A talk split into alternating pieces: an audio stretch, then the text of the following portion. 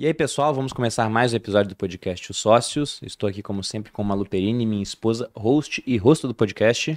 Olá, pessoal. Sejam bem-vindos a mais um episódio. E qual é o tema de hoje, Boludinha? Hoje vamos falar sobre como vender mais. O que todo mundo quer, tem gente que não gosta, mas queria, né? Não gosta de fazer, mas queria vender mais.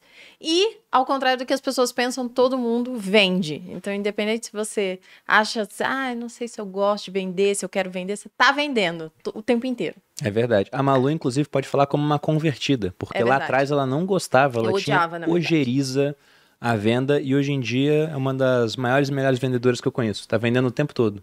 É, quando você vê, já comprou um vibrador, assim, ó. Você nem percebeu, né, Boludinha? Dia 10 a gente abre Materializa, segunda-feira, então eu espero que vocês comprem. Olha isso, isso não estava na pauta, esse pitch de vendas dela aqui rapidinho. E antes de entrar no assunto do podcast em si, apresentar os nossos convidados, também vou falar um pouco da Amazon aqui, porque é a nossa patrocinadora no podcast Os Sócios, e eles estão com uma série chamada Os Anéis do Poder. Tem episódios novos toda sexta-feira, é a série mais cara da história. Notícias falam de um investimento de cerca de $1 bilhão na série, então você pode imaginar a qualidade dos efeitos especiais que você vê lá. Inclusive, não é necessário ter assistido nada sobre o Senhor dos Anéis para entender Os Anéis do Poder, porque eles pegaram realmente e criaram uma série para aquela pessoa que é virgem nessa área, não conhece, poder assistir, gostar e compreender a história. E aproveite, vai ter um link aqui com 30 dias grátis para que você possa assinar o Prime Video. Então, fica o convite, a Amazon é incrível em tudo que eles fazem, o Prime Video. Além dessa série, tem várias outras também muito interessantes que particularmente a gente gosta muito. É verdade. Agora entrando aqui no assunto, apresentando os nossos convidados, ambos pela primeira vez aqui no podcast Os Sócios. Ah, é? Sim. O Bush nunca veio. Não. O Bush tá sempre aqui no grupo. Que absurdo. Eu passo na porta, arranho pra ver se me nota, mas não... Agora vai. Mas tava pra marcar esse episódio há bastante tempo, realmente. Estamos aqui com Carlos Bush, executivo com mais de 20 anos de experiência na liderança de grandes multinacionais na América Latina, como Microsoft, Oracle, Software AG, né, em alemão. Software AG, isso aí. E Salesforce. Possui especializações em instituições como MIT, Harvard, Singularity, entre outras, autor best-seller, colunista do MIT Tech Review, palestrante internacional, além de empresário e parceiro do Grupo Primo, atuando como mentor de performance empresarial. Carlos Bush, seja bem-vindo ao podcast Sócios. Prazer. Espero que em breve eu tenha que pagar um boleto de vocês aqui. Justamente. Você já foi em outros podcasts aqui? Foi no Primocast? Foi vários. Então, o Primocast, pensa no Primocast, pensa na gente, sabe? Eles são legais, né? A gente é um pouco mais, cara. Entendo. Então, bem-vindo. Por isso que eu sempre sonhava, passava aqui, né? O Thiago Sá não tá assistindo, não, né? Não deve estar. Mas vai chegar nele, Estamos também com o João Branco, CMO do McDonald's, colunista da Forbes, possui mais de 20 anos de experiência na área de marketing, com passagem por grandes marcas como Ferrero, Procter & Gamble e Novartis, formado em administração pela USP, possui MBA em marketing pela ESPM e administração pela FGV, e é autor do best-seller De Propósito, que eu e Boludinha ganhamos aqui de presente. João, obrigado pelo presente. Obrigado pela presença. Muito obrigado, gente. Prazerzão estar aqui. Eu adoro quando me chamam para fazer podcast na hora do almoço, né? Porque já que é para falar sobre como vender mais, eu tô imaginando aí você comprando um Big Mac agora enquanto você assiste, hein? A cor do livro já é vermelha para dar fome já, né? Entendi. Sai daqui, já vai lá no Mac. Inclusive, uma curiosidade, a gente foi em Londres há pouco tempo, estava até conversando aqui antes de começar o podcast, e o McDonald's lá, todos não são mais vermelhos, são verdes. Verdade. Tem alguma estratégia por trás disso? Cara, tem uma história marqueteira super legal por trás disso. Na verdade, sabe que o pessoal na Europa, eles têm uma visão diferente em várias coisas, e entre os europeus e os americanos tem muitas diferenças de pontos de vista. Uhum. Então, em um determinado momento na história, mais de 10 anos atrás, especialmente na França, nasceu uma visão de que eles gostam muito do McDonald's, mas o fato do McDonald's ser uma marca, um símbolo americano, podia gerar alguma barreira. Então alguém foi lá e mudou a cor da logo do Mac no país e falou assim, agora o McDonald's da França, ele foi inventado nos Estados Unidos, mas criado na França. Então o McDonald's da França é francês. E eles reformularam o menu e colocaram vários produtos que são feitos com ingredientes locais para mostrar para o francês que ele é francês. E aí outros países da Europa também seguiram. Então o Mac da França é assim. E isso é muito parecido com a estratégia de chamar o McDonald's de Mac aqui no Brasil. Não porque a gente tenha qualquer coisa que a gente prefira ser brasileiro do que americano. É mais uma relação de carinho aqui. Mas essa é a estratégia lá e funciona muito bem. McDonald's da França, da Inglaterra são muito fortes. Eu não sei porque eu achava que era alguma coisa de ser mais verde, sustentável, mas faz sentido. É, eles escolheram o verde talvez por isso, mas para dar um ar local. É, eu acho que também tem o lado do... A Europa trabalhou muito tempo o slow food, né? Então o verde traz esse lado, tipo, vem aqui que aqui tem comidas também. Porque não necessariamente é fast food, né? Não, tinha muito McDonald's de Londres. Eu fiquei impressionado. É, fiquei impressionado. É bem forte. Na Inglaterra e na França, bem forte mesmo. É forte em todo canto. Eu ia dizer, onde não é forte? Pois onde não é forte. Aqui em Alphaville, de vez em quando, a gente pega, assim, pra ir pra casa e vê algumas unidades com fila no drive-thru, dando volta, assim. Verdade. É muito grande a fila. Olha, e aí você fala, o João fez o seu trabalho hoje. Valeu, equipe! Bom, e já entrando nessa parte, então, sobre vendas, acho que a gente podia começar com essa afirmação que a Malu fez, de que todo mundo está vendendo o tempo inteiro. Então, qual vocês acham que é a importância dessa habilidade de vendedor para carreiras no geral? Vamos lá, começando. Eu acho que, no fim das contas, a gente está falando da nossa habilidade de convencimento. Sim. Né? Não necessariamente de fazer uma transação comercial, que eu sei que é o objetivo final, mas mais do que a capacidade de empurrar um produto para alguém, é a sua capacidade de convencer, de despertar necessidade, de mostrar suas qualidades e de mostrar para a pessoa que o problema que ela tem pode ser resolvido com aquilo que você tem para oferecer. Isso pode ser com o seu produto, com o seu serviço, com as suas ideias, com, sei lá, as suas filosofias. Então a gente está o tempo todo tentando convencer alguém de algo. Concordo com isso. É. Eu gosto muito de uma analogia que os Estados Unidos fazem, né? Porque nos Estados Unidos, a gente chama aqui no Brasil varejo, né? O varejo parece que é o lugar que vende, o resto tudo parece que é indireto, né? Mas todo mundo vende. Sim. O core business da empresa normalmente é vender... E o que ela entrega, digamos, é o segundo core business, né? Normalmente assim. E os Estados Unidos é legal porque, tirando educação e governo, tudo eles chamam de commercial.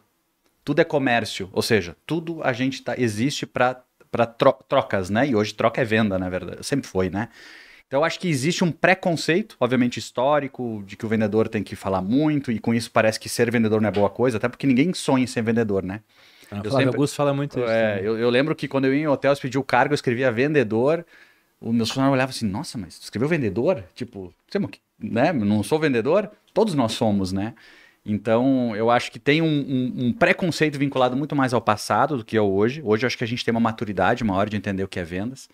Mas, acima de tudo, a gente vende o tempo inteiro, né? É, quando eu falo, né? Quando eu afirmo que a gente tá vendendo o tempo inteiro, eu falo muito sobre vender a gente mesmo também, né? Porque se a pessoa, por exemplo, compra o Materializa, que é o meu programa de hábitos saudáveis. Hoje a gente vai ficar na guerra aqui no McDonald's do hábito saudável. É, e se a pessoa quer comprar, né? O meu Materializa lá, que é um programa que eu faço, que eu vendo... que é muito sobre como eu passo as informações, a pessoa ela tá me comprando também. Então, ela precisa entender o que eu tenho de domínio em relação àquilo, para então ela ter certeza de que faz sentido ela me pagar para receber aquele serviço. Então, é muito sobre você mostrar que você é capaz, sobre o tanto de qualidades e vantagens que você tem e que vai fazer com que a pessoa acredite e coloque dinheiro ali. Eu vou pegar um gancho que tu falou, Malu, que eu gosto muito, que tem a ver com o livro do João, tem a ver, eu acho, com tudo que nós aqui já fazemos, que tem a ver com propósito, né? Para mim, vendas é servir. Total. Né? O sucesso dos sócios existe porque vocês estão servindo. O Materializa existe porque tu criou desde o início o teu desejo de passar o teu conhecimento. Porque serve, faz diferença, modifica a pessoa. Então, se a gente trocasse vender por servir alguém, parece que é mais fácil. Eu sempre falo, às vezes, em networking, né? Porque é difícil a gente chegar no evento e... Oi, prazer, meu nome é... Nossa, eu sou super introspectivo, eu fico na minha. E quando eu trabalhava com vendas, eu lembro, eu tava nos estandes, assim, aí vinha um cliente olhar nos meus olhos, olhava e disse, puxa, vou ter que ir lá falar com ele agora, né? Porque eu torcia e não vinha, porque eu não gosto de quebrar gelo, assim, eu sou muito quieto. E um dia me ensinaram assim, se tu chega pra alguém tentando vender, tu tem um preconceito, um receio de, ai, será que eu vou incomodar, tal. Agora, se alguém tá passando uma dificuldade e tu chega, posso te ajudar? Pô, não dá satisfação pra mim e pra pessoa? Então, vender é, como é que eu ajudo alguém? Né? Obviamente, aí entra a linha da gente ter produtos bons, serviços bons, propósito adequado, né? E só pra gente não ficar na briga aqui, eu como McDonald's de vez em quando, tá? Não, declaramos totalmente a paz. E tá tudo certo. Também quero dizer que McDonald's não é pra todos os dias, nem McDonald's nem nada, é importante a variedade. Não, só porque eu falei que a gente ia ficar na briga, mas não é uma briga, até parece. A gente curte, a gente vai de vez em quando. De vez em quando. Mas sobre isso de venda, tô com a voz meio ruim, tá, pessoal? Minha garganta não tá muito boa, então peço desculpas aí de antemão pra audiência. mas eu costumo comentar sempre que uma troca comercial, uma venda, ela só acontece quando é boa para ambas as partes. Uhum. Então, quando você vai, por exemplo, em um mercado e vê um chocolate custando 5 reais, você compra o chocolate porque entende que aquele chocolate vale mais que os seus 5 reais. E a pessoa te vende porque entende que seus 5 reais valem mais do que o chocolate que ela tem ali. Então, em uma troca voluntária, que acontece só porque ambas as partes estão interessadas, aquilo vai gerar valor para ambos os envolvidos. Exatamente. As pessoas saem subjetivamente, né? Porque o dinheiro passou para uma das partes, mas a outra teve a sua necessidade satisfeita, mais ricas dessa troca. E aí, chegando nisso, e já aproveitando a experiência de vocês, como a gente viu aqui nos currículos vastos com grandes empresas, o que vocês podem falar, assim, para quem tem uma empresa em casa e está pensando, tá, a venda, eu entendo a importância, tudo, mas a pessoa não tem um método de vendas. Qual a importância do método? O que fazer para, antes das vendas, né, você poder ter uma organização para que elas aconteçam de maneira mais fluida? Bom, João, eu vou puxar aqui, mas depois tu...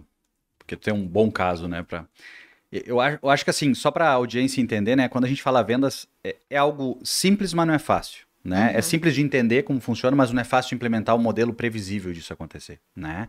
Porque existem N etapas hoje envolvidas, né? Muita concorrência também. É, concorrência, posicionamento. Por exemplo, uma discussão que eu sempre falo são ovos, né? Pô, a gente vai comprar ovos no supermercado, tem hoje em dia não se vende mais em dúzia, em dezena, né? Um negócio que eu já achei interessante. Aprendi na escola que era dúzia, né? É que diminuiu a quantidade e o preço continuou mesmo, né? Pra dar uma... O pessoal chama isso de shrink inflation. É, na verdade... Encolhendo as coisas. Exatamente. Daqui uns dias vão conversar com a galinha, ver se diminui o ovo também, né? Mas enfim, e eu lembro que esses dias eu fiz até um story no supermercado que eu filmei, tinha ovos a R$ 6,99 a dezena e tinha R$ 28 reais. E aí tinham vários no meio do caminho. E eu fui conversar com a minha esposa e disse, nossa, Daniela, como pode, né?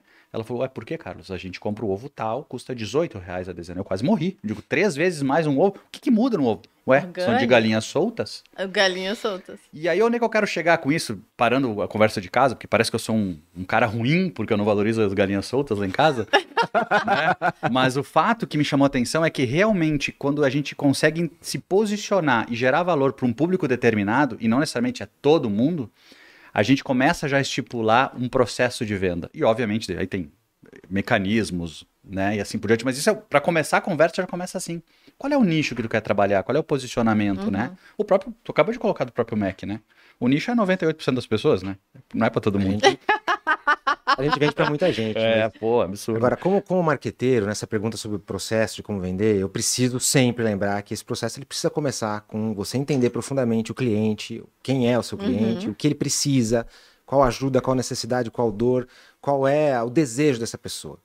A partir daí, você define o que você vai fazer que é muito importante para esse cliente, que é melhor que as outras opções do mercado para satisfazer essa necessidade. E aí você tem o processo, né? Quantas pessoas deste público conhecem o que você tem para oferecer, quantas dessas pessoas já preferem o que você tem para oferecer, quantas pessoas já experimentaram, já recompraram, e cada uma dessas etapas você consegue ir acompanhando para entender as barreiras. Sim. Achar uma palavra importante para mim enquanto marketing. Qual é a barreira do seu cliente? Por que que ele não te compra? Por que que ele comprou, mas não comprou de novo? Por que que ele comprou 2 vezes e não comprou todo dia? Por que que ele comprou o mais barato e nunca comprou o mais caro? Entender isso. E aí, quando você identifica as maiores barreiras, as mais fáceis de quebrar, criar um processinho para ficar acompanhando se você está conseguindo quebrar elas. Né? Vou ser um pouco teórico aqui, mas acho que vale fazer essa introdução. É, só para esclarecer as galinhas soltas, a vantagem nem é porque elas estão soltas. Seria uma vantagem, mas porque a alimentação delas é melhor porque elas estão soltas. E aí, isso interfere na qualidade do ovo. Já entendi que é um assunto que eu não vou entrar em detalhes, porque eu posso criar... Mas será que é isso mesmo? Porque pode estar solto como ração. Só que ela come a ração solta. Não, mas teoricamente, obviamente que a galinha engorda com ração. Mas ela come uma minhoquinha, então não, tem uma variedade maior tá de alimentação. E tem um lado... Tá ciscando. Tem um lado tá também de... Tá menos estressada. Propósito, né? Sim, é verdade, porque o animal tá solto, ele é mais feliz com isso. Eu entendo menos que agressividade aos animais. Tenha valor, mas aí a gente já puxou até pra parte do marketing, né? Que é essa questão de você mostrar qual o seu diferencial competitivo nessa área. Pra mim, cara, o João que é um marqueteiro, talvez um dos... Assim, talvez não. Ele é um dos tops do Brasil, mas se não o melhor. Pra mim, vendas e marketing são uma coisa só. São. Não tem como separar muito, né? Porque, obviamente, que existem capacidades muito específicas que eu posso trabalhar mais para a esquerda ou mais para a direita, mas a companhia tem que entender como uma coisa só, né? Trabalhar em conjunto, né? Eu gosto de dizer que marketing ou vendas, talvez seja tudo que está entre quem está vendendo e quem está comprando. Tudo que acontece aí no meio é marketing e vendas, né? O Kotler fala, né? Até na stage, no trailer da stage da aula do Kotler, ele fala que o que não é vendas e marketing e inovação é custo. É verdade. Né? Muito legal isso. Ele fala que marketing é um investimento, você vai fazer mais vendas depois. E aí você falou essa questão do ovo, eu também já vi isso, né? O ovo normal tem um certo preço, o ovo de galinha solta é outro preço, o ovo da galinha caipira, que a gema é bem mais escura lá, é um outro preço. Aquele que vem lavadinho, branquinho, com carimbo, nossa, aquele lá... Mas é uma arte do marketing isso, aquele, né? Eu lembro, por exemplo, né, um caso um pouquinho diferente, sem falar marcas, mas imagine se eu fosse tentar vender um queijo fresco. Tá? Queijo Minas, um queijo desse tipo. Pode ser uma marca que chegue para você e fala assim, olha, nós vamos te oferecer agora uma proposta aqui. A gente tem uma fábrica ultramoderna, onde a gente fabrica esse queijo sem contato manual nenhum. É tudo ultrafiltrado, é tudo feito de uma maneira assim, onde tudo sai num padrão de qualidade elevadíssimo. Você nunca vai correr nenhum risco de contaminação. A gente tem, assim, engenheiros da NASA fazendo o seu queijo no processo de produção mais moderno do mundo. Você fala, uau, que queijo. Aí vem outra pessoa e te fala assim, olha, tem o queijo aqui da vovó Maria. E ela faz um processo extremamente artesanal, nenhum queijo é igual ao outro, tudo é feito com carinho, com cuidado, num processo artesanal, manual. O queijo do dia que você compra foi feito naquele dia. Vejam, são duas propostas, né? Muito interessantes, diferentes para vender um produto que talvez seja muito parecido, mas que tem propostas muito diferentes. Então você tem que escolher a sua. É um público totalmente diferente que vai atingir. Qual para você vale mais? Talvez você fale, esse para mim é mais caro, ou esse aqui. E ambas são muito boas. E eu garanto que as duas vão vender mais do que simplesmente tem esse queijo aqui. É, sem nenhum tipo de explicação. Diferencial. Exatamente. Eu gosto de menu de restaurante caro, porque eu falo pra Malu, menu de restaurante caro é sempre um prato com nome e sobrenome, não é um ovo frito. É um ovo que vai na frigideira flambado em azeite, não sei o que, é só um ovo frito. Mas o cara bota um monte de coisa com temperos finos, páprica, babado, vindo da Índia. Vindo com torradas que cresceram com fermentação natural, né? Pois é. Então quanto mais eles enfeitam, você fala assim, nossa, que ovo, aí chega um ovo frito. Não, e chega, é uma torradinha... com um negócio que você come uma dentada, né? Você sabe que torrada me lembra, porque eu sou gaúcho, né? E lá no Rio Grande do Sul, torrada é misto quente, né? Ah, é? Aí a primeira vez que eu vim em São Paulo, eu não lembro se foi São Paulo ou Rio, eu pedi uma torrada e chegou aquelas torradinhas, assim, eu digo, eu acho que... Deu ruim. Não era igual. Eu valorizo menos a torrada aqui do que lá. Mas sobre isso do ovo, quando você falou, eu me lembrei de uma propaganda de picanha que eu vi no mercado uma vez. A picanha tinha um selo falando que era uma picanha sem glúten. Só que toda picanha não tem glúten. Então, gente, só explicando. Mas tinha gente que pagava mais caro na picanha sem glúten, sendo que toda picanha não tem glúten. Não, então o cara, ele fazia questão de frisar aquilo para vender mais. E provavelmente ele diz, ó, eu garanto que não tem manuseio em lugar nenhum na minha cozinha de glúten. Óbvio, o cara é um açougue. É um açougue. Né? Mas os outros não entenderam o que era um gatilho. Espera que não tenha mesmo. Uma coisa é queijo ralado, outra coisa são lascas de parmesão. É diferente. É diferente mesmo. É verdade. Não, tem muita coisa curiosa sobre isso, como utilizando o marketing para coisas que todos os produtos têm, alguns conseguem uma diferenciação. A gente começou a ver uma série e não foi adiante. Era aquela Mad Men. A gente começou a ver alguns episódios, tudo, e lá eles estão uma hora falando sobre a indústria do tabaco. Ele estava atendendo um cliente que estava reclamando, poxa, não está vendendo legal, não sei o que. Daí ele falou, cara, como é que a gente pode fazer para destacar o seu produto dos outros? E eles colocaram que, olha, o teu produto é torrado, ele tem uma torra artesanal, caseira, alguma coisa assim. Aí ele falou, mas todo mundo tem isso. Ele falou, sim, mas ninguém fala disso. E então coloca lá um toasted na sua propaganda. E eles fizeram realmente vender mais. Acho que era Lucky Strike, né? Porque eles estavam mostrando. Lucky Strike, sim, tanto que o nome é roasted, né?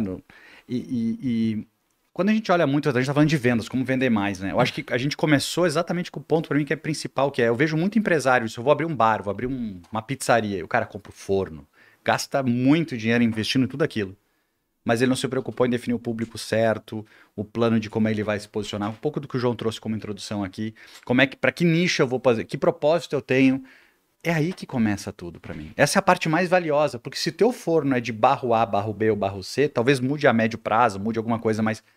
é a proposta que eu estou levando ao mercado que pode fazer match. Óbvio, se eu fizer uma proposta que não é condizente à qualidade que eu estou prometendo, eu não vou ter recorrência. Mas eu vejo mais preocupação na implementação do que na direção. sabe? Eu acho que, eu não sei, mas eu vejo muita gente perdendo a mão nisso, sabe? Vocês concordam com aquela afirmação que o pessoal faz de vez em quando de que o bom vendedor é capaz de vender areia no deserto? Ou não? Vocês acham que, olha, se não tiver uma preparação antes, por melhor que o cara seja, ele não vai conseguir vender? Eu não acredito. Eu não acredito por uma razão. Eu não acredito que vendedor tem dom, né? Até acredito que algumas pessoas, pela vivência de vida que elas tiveram, elas têm mais argumentação, elas têm mais improvisação, né? Mas para vender areia no deserto, tu tem que ter uma proposta de valor que seja aceita pelo outro lado. E para isso tu tem que te planejar, tem que te preparar. Então não é uma coisa que eu vou chegar lá e vou vender. É, a gente fala brincadeira que ele vende para qualquer um. Mas por quê? Porque talvez ele tenha um repertório tão grande que ele conseguiu ter variáveis na cabeça de ir testando e entendendo que caminho seguir. Por isso que em vendas, se a gente sai do posicionamento e passa a implementar modelo de venda, a gente tem dois caminhos. Um caminho é times mais jovens, times mais não tão maduros. Eu preciso ter script, processo, para garantir que pessoas medianas, dentro do seu conhecimento, não capacidade, elas entregam valor acima do que elas poderiam. Quando a pessoa já está mais sênior, aí tu começa a dar mais liberdade para a atuação dela, porque realmente a experiência é super importante, uhum, né? Então, eu vivi isso na minha vida o tempo inteiro. É difícil fazer isso, né? Vou dar um exemplo. Se eu pegar o McDonald's batendo aqui, porque parece que o McDonald's o cara chega lá, compra e sai. Mas tem muito upsell acontecendo no caixa. E provavelmente tem um atendente que deve executar um script melhor que outro. Ou não? Sim. Né? Então, tu vê que, mesmo que defina o melhor processo, ainda o lado humano muda. Porra. Mas é uma potência de venda porque tem um script, porque tem um modelo, tem uma forma, né? Eu acho que a pergunta é o que é um bom vendedor? Se a gente está falando que o bom vendedor é aquele que consegue vender areia no deserto, a gente está definindo que o bom vendedor é uma pessoa que consegue te convencer de qualquer coisa, ou ele é capaz de te enganar, ou ele é capaz de fazer o que for preciso para vender algo até que você não precisa por um preço muito acima do que vale. Talvez existam pessoas assim, elas vão conseguir vender uma vez, no máximo duas. Agora, acho que a gente está convergindo de que um bom vendedor, uma boa estratégia de vendas é aquela que garante uma perpetuidade do negócio. Sim. E isso nasce em você saber se o cliente precisa mesmo de areia no deserto, quanto vale a areia para ele no deserto, e conseguir construir isso ao longo do tempo. Eu tenho um livro que está para sair, meu segundo livro sai daqui a uns 60 dias e o título é Não Venda. Exatamente para causar uma quebra de padrão, né? O cara vai olhar, como assim não venda? O cara trabalhou a vida inteira com vendas, não venda. Mas embaixo eu escrevo, faça o cliente comprar. O McDonald's, ele não te chama querendo vender. Ele faz ser interessante para tu querer comprar. O Materializa, eu não vou lá porque a Malu tá dizendo vem comprar. Não, eu vou pela imagem que ela tem, pela autoridade que tem, pelos resultados que tiveram. Mesma coisa do teu curso. Então, todo mundo tem um posicionamento que serve, como eu vou bater de novo na questão de servir, e faz com que as pessoas venham comprar. E não a gente ir lá forçar a vender, empurrar, que dá essa impressão que... Aqueles vendedores de shopping que vende sal do Mar Morto, sabe? Se pegou na tua mão, cara, Deus me livre. Tu não sai mais de lá. Não tem essa sensação? Então, o vendedor tem pouco essa imagem. Por quê? Porque a empresa que não pensou em propósito... Propósito que eu digo não amplo, mas focado na atividade-chave de venda, segundo método. E ela achou, cara, contrata um vendedor e, cara, vai pra rua e vambora. E aí fica a mediana, né? Nessa proposta que vocês estão falando de areia no deserto, vender qualquer coisa, se fosse isso, eu seria uma péssima vendedora. Porque eu tenho a certeza de que eu só consigo vender aquilo que eu realmente acredito. Então, por exemplo, o publi é uma coisa que eu faço super pouco, né? Porque eu só faço aquilo que eu uso, que eu acredito. Então, quando vem uma proposta lá de alguma coisa que não tem nada a ver comigo, eu não consigo fazer. Porque eu não vou conseguir converter, eu não vou conseguir falar com verdade. E no final das contas, é muito mais fácil você vender um produto de qualidade. Então, quando a gente fala de convencer o cliente e vencer as barreiras e as objeções dele, tem muito sobre você acreditar naquele produto de tal forma que você consegue, de fato, quebrar todas as objeções. Então, é olhar para o público que você... ali selecionou e falar, putz, o que é que esse público aqui, ele realmente precisa disso e como que eu vou convencê-lo de que esse produto faz sentido? E aí você vai quebrando. Às vezes isso é tão na nossa vida aqui, né? Eu e o Bruno, a gente faz, por exemplo, eu vendo Materializa já faz 2 anos e meio, 3 anos, o Bruno viver de renda a mesma coisa, há mais tempo até. E aí a gente acaba, às vezes, perdendo um pouco dos processos, porque a gente, o pessoal já sabe disso. E não sabe, né? Tem que falar de novo, tem que fazer de novo, tem que mostrar... E tornar aquilo mais sedutor, mais bonito, para você conseguir, de fato, mostrar as qualidades. Eu posso estar equivocado no que eu vou dizer, mas eu tenho visto um movimento no mercado valorizando novamente a venda tete-a-tete. Ativa? É, a venda ativa e a venda tradicional, talvez. Porque a gente, com a advento da pandemia, obviamente, o mundo digital ele aflorou de uma forma muito mais rápida do que estava vindo, né? E obviamente, tem muita as empresas maiores já estavam posicionadas, já tinham um posicionamento de oferta, captação de informação. Mas vamos pegar o exemplo do influenciador, né? Hoje a gente entende que o modelo mais tradicional ele passou a ocupar um espaço novamente grande no modus operandi da sociedade. Então, o que eu tenho visto é muito influenciador que só viveu do digital, que não tem uma estrutura como tem aqui, de estrutura de venda, inside sales, geração de valor e etc., vai começar a baixar a sua receita. Porque acreditava que era simplesmente ir no mercado, gritar e um monte de gente comprava. Talvez era demanda reprimida, talvez era um contexto diferente. Porque assim, quem olha, por exemplo, grandes marcas de alimento, e pegando o McDonald's, não posso esquecer, independente se tivesse aqui, eu ia falar igual, tá? Parece que é fácil. Uhum. Parece que gerar o volume nas lojas é fácil, porque claro que tem um percentual de pessoas de vontade de comer um Mac hoje, mas não é bem assim. Quanto trabalho oculto que tem, oculto no sentido que a gente não identifica que tem para gerar o desejo, de ensinar o time, de trabalhar o visual, e isso eu vejo poucas pessoas fazendo. Parece que só o McDonald's pode fazer, e não é, né? Acho que todo mundo... Não, a gente tá falando aqui do Mac, gente, eu sei que dá a impressão de que o Mac é super massivo, faz coisas gigantes, tem muito orçamento, mas quero voltar no ponto da gente escolher um público, uma ocasião de consumo. Apesar de a gente ser gigante, o Mac atende 2 milhões de clientes por dia no Brasil. Ainda assim... Por dia? Por dia, 2 milhões de clientes no Brasil. Jesus, esse ainda assim... fazer um Materializa também. 1% de conversão da população brasileira por dia. Pois é. Ainda assim, a gente escolhe um público para quem a gente é mais relevante. Fazendo um paralelo, para qualquer negócio que pode estar assistindo a gente, fala, como é que eu começo a vender mais? Comece escolhendo um público para quem você tem algo a oferecer que é muito importante. Exemplo, Anitta. Vai querer começar a crescer. Hoje ela é uma cantora pop mundial, mas ela começou com uma cantora de funk que tinha um público no Rio de Janeiro, provavelmente na periferia do Rio de Janeiro. Eu vou fazer música para este público tem que gostar muito. E a partir daí eu fui crescendo. Nem eu, que tenho 2 milhões de clientes por dia, tento agradar todos os clientes. Tem gente que não gosta do Mac e não vai gostar e não vai querer. E eu não fico nas minhas propagandas tentando convencer essas pessoas. Eu não fico fazendo uma propaganda falando a carne do McDonald's não é de minhoca. É óbvio que não é, 100% carne bovina, sem corante, sem conservante, sem nada. Mas eu não fico falando isso porque essa pessoa que pensa assim, ela não vai se convencer. Mesmo se ela se convencer, ela não vai vir, porque ela tem uma diferença de opiniões ali. Então eu falo com a pessoa que quer, numa sexta-feira, ter um gostinho de Mac, uma fome de Mac, né?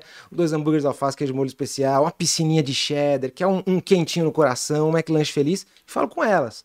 Ah, vem mais gente além disso? Vem. Mas eu foco neles.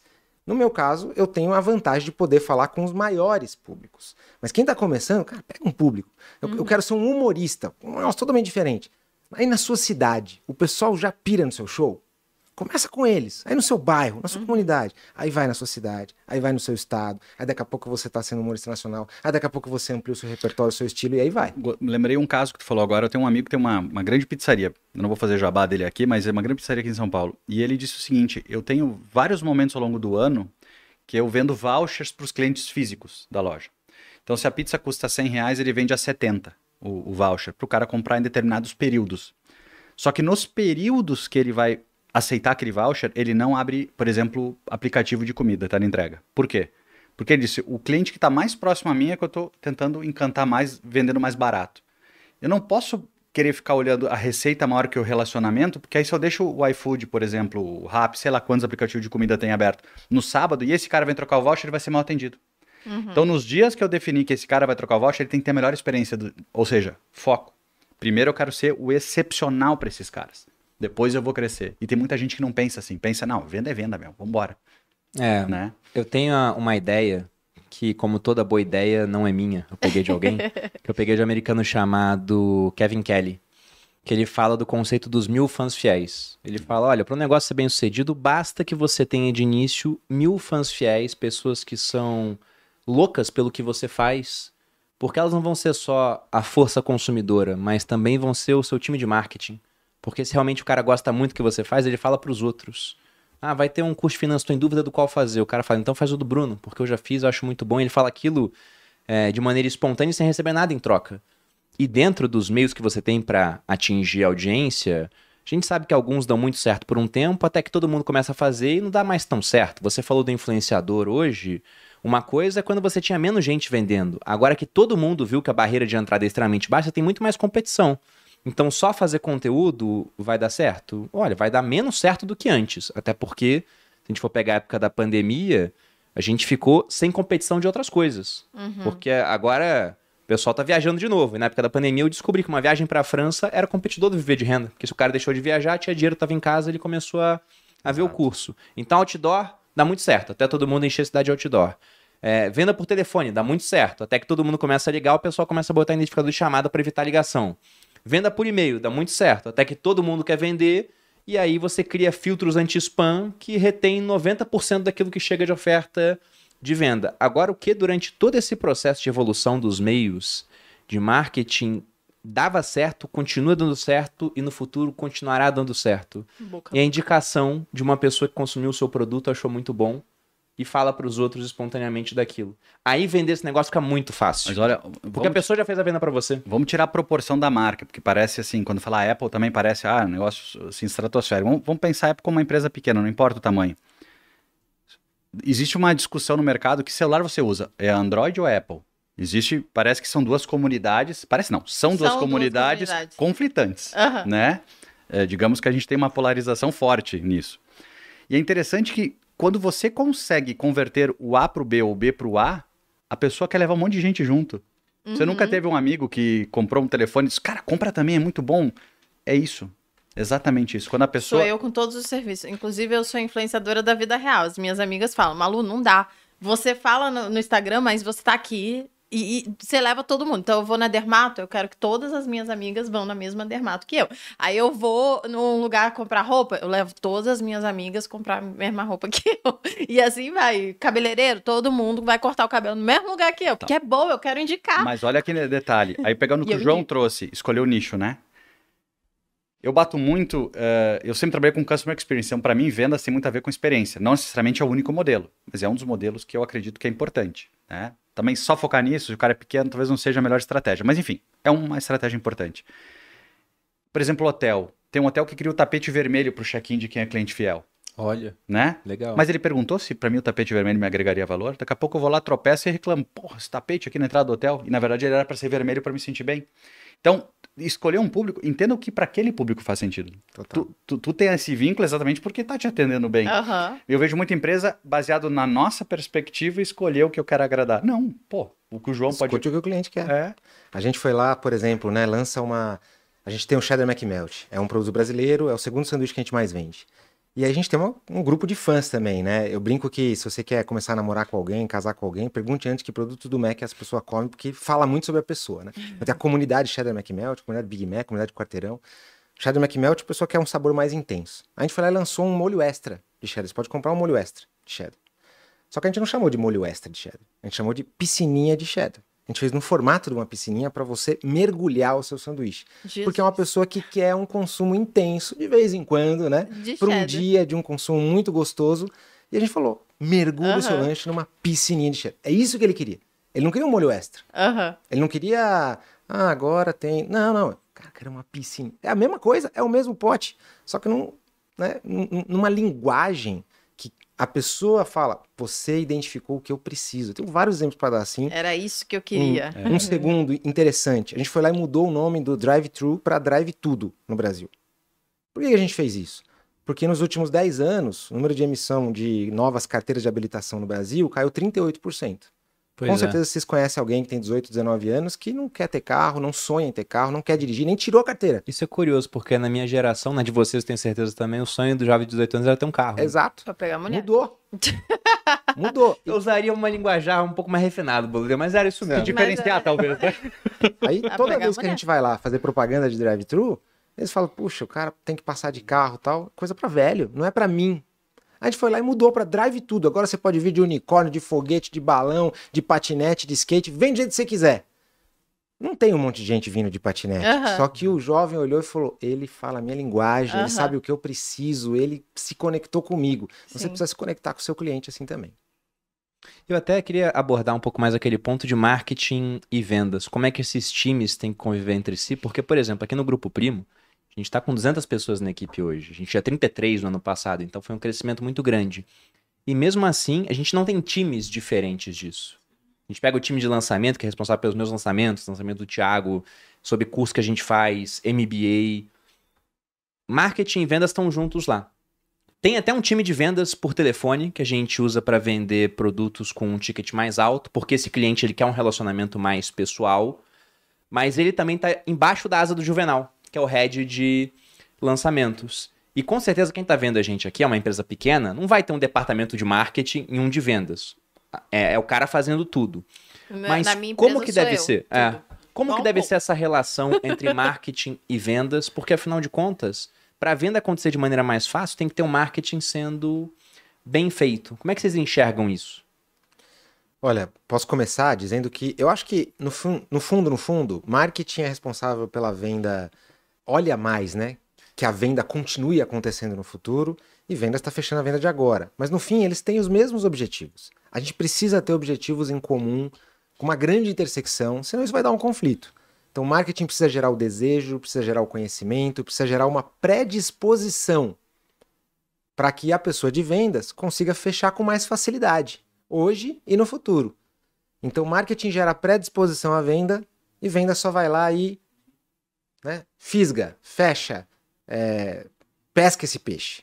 Eu acho que se eles conseguirem enxergar os seus papéis assim, não com conflito, no fim um ajuda o outro, né? Eu gostei da sua parte de que marketing tá olhando para vendas não só agora, mas também no longo prazo. Porque muita gente esquece isso. A gente vê algumas copies, principalmente no nicho financeiro, que são muito agressivas. E é tão agressivo ao ponto de eu olhar aquilo e falar, cara, essa pessoa vai conseguir uma venda agora, porque isso aqui é muito agressivo, o cliente não vai estar satisfeito com aquilo e nunca mais vai comprar depois. Em criptomoedas isso acontece bastante. E no final do ano passado a gente começou a lançar um curso aqui que é o Viver de Renda Cripto. Porque muita gente cobrava isso, havia uma demanda reprimida, a gente criou. E aí o time de marketing fez algumas copies. E teve uma que foi pro ar sem eu ter visto. Eu falei, o pessoal tá fazendo bem, então pode ir, né? Qualquer coisa, se eu ver alguma coisa ruim, eu vou lá e assono vocês. E aí eu vi uma coisa muito ruim. Era uma cópia onde eles falavam assim, multiplique seu patrimônio por, 5.000 vezes... com criptomoedas. Eu olhei aquilo, era uma mão segurando um post-it, só que era o meu perfil fazendo marketing, né? Eu falei, tira isso agora. Eles falaram, mas qual o problema? Eu falei, qual o problema? 5.000 vezes o seu patrimônio? Esse é o problema. Eles falaram, mas tem um concorrente falando a mesma coisa.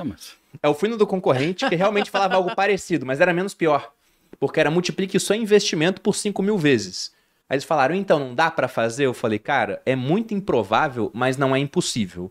Agora, uma coisa é o seu investimento. Você botou R$1.000 em criptomoeda que pode realmente subir muito, mas é R$1.000. O seu patrimônio a pessoa tem um patrimônio de 1 milhão, ela vai multiplicar por 5.000 vezes? Isso é impossível. Então, do cara é improvável. O nosso é impossível. Tira isso agora. Quantas pessoas viram? Não foi muita gente que virou. Que bom, felizmente. Porque com esse marketing você está botando a perder uma venda de longo prazo. Porque o cara que comprar com base nisso, ele vai ver, fui enganado, isso não vai acontecer. Mas aí entra propósito, né, Bruno? Aqui tem um propósito determinado, talvez o concorrente não tenha o mesmo propósito. Por isso que é importante começar desde quando a gente trouxe propósito, visão, quem eu quero atender, qual é a atividade-chave, porque quem eu vou servir. Agora eu vou entrar nessa linha aqui, é complicada essa questão de como operar as duas áreas. Por quê? Parece não. Todos os dias a gente tem que se preocupar com vendas.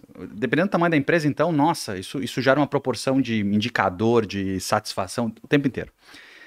O grande erro das empresas não é ter pessoas mais especializadas em cada lado, mas sim elas cobrarem as pessoas de formas diferentes. Tipo, eu vou cobrar o marketing por geração de demanda, eu vou cobrar vendas por fechamento. Aí começa aquele jogo. Não. Ambos trabalhamos com o mesmo objetivo. Bem, já muda drasticamente as questões. E o João trouxe uma questão que pouca gente sabe. Ele falou da questão da venda longa, mas onde eu queria chegar, só que o João trouxe que eu achei muito legal, é essa questão da venda de lá na frente aconteça, né?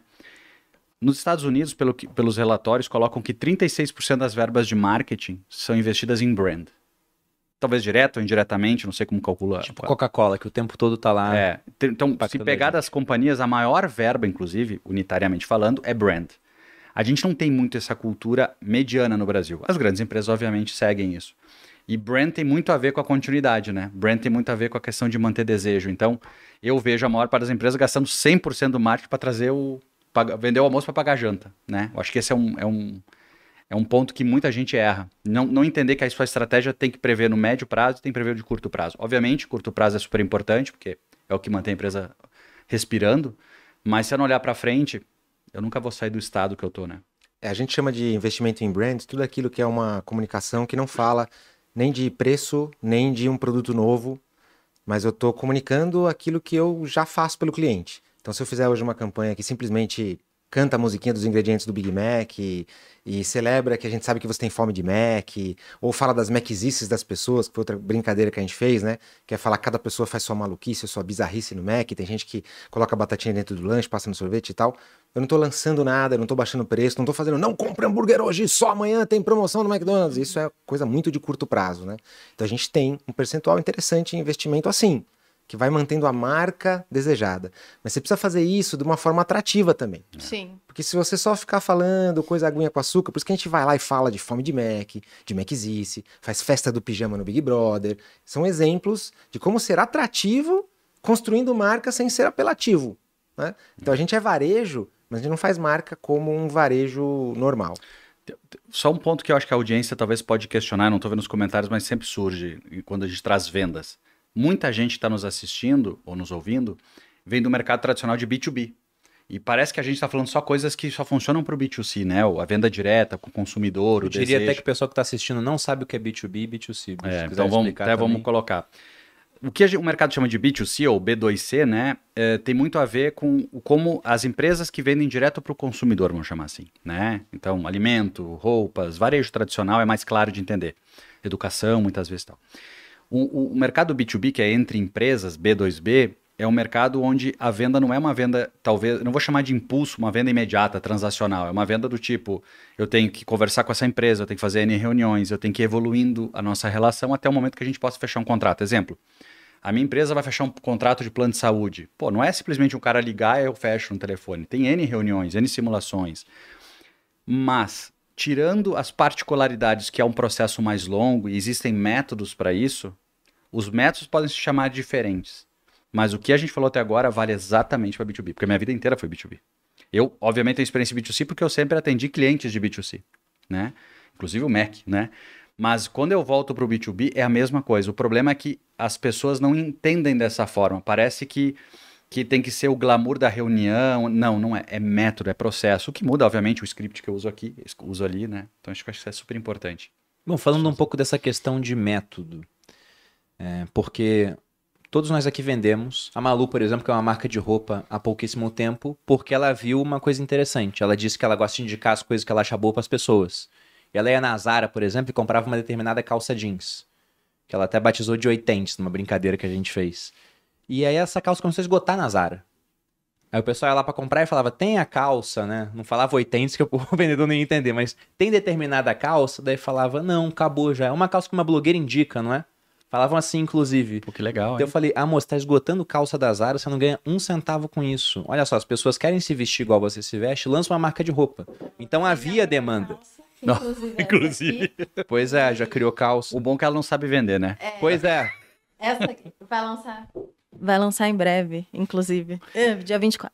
Mas isso foi. Há uma demanda, ela quer agora prover oferta para isso. Só que quais métodos...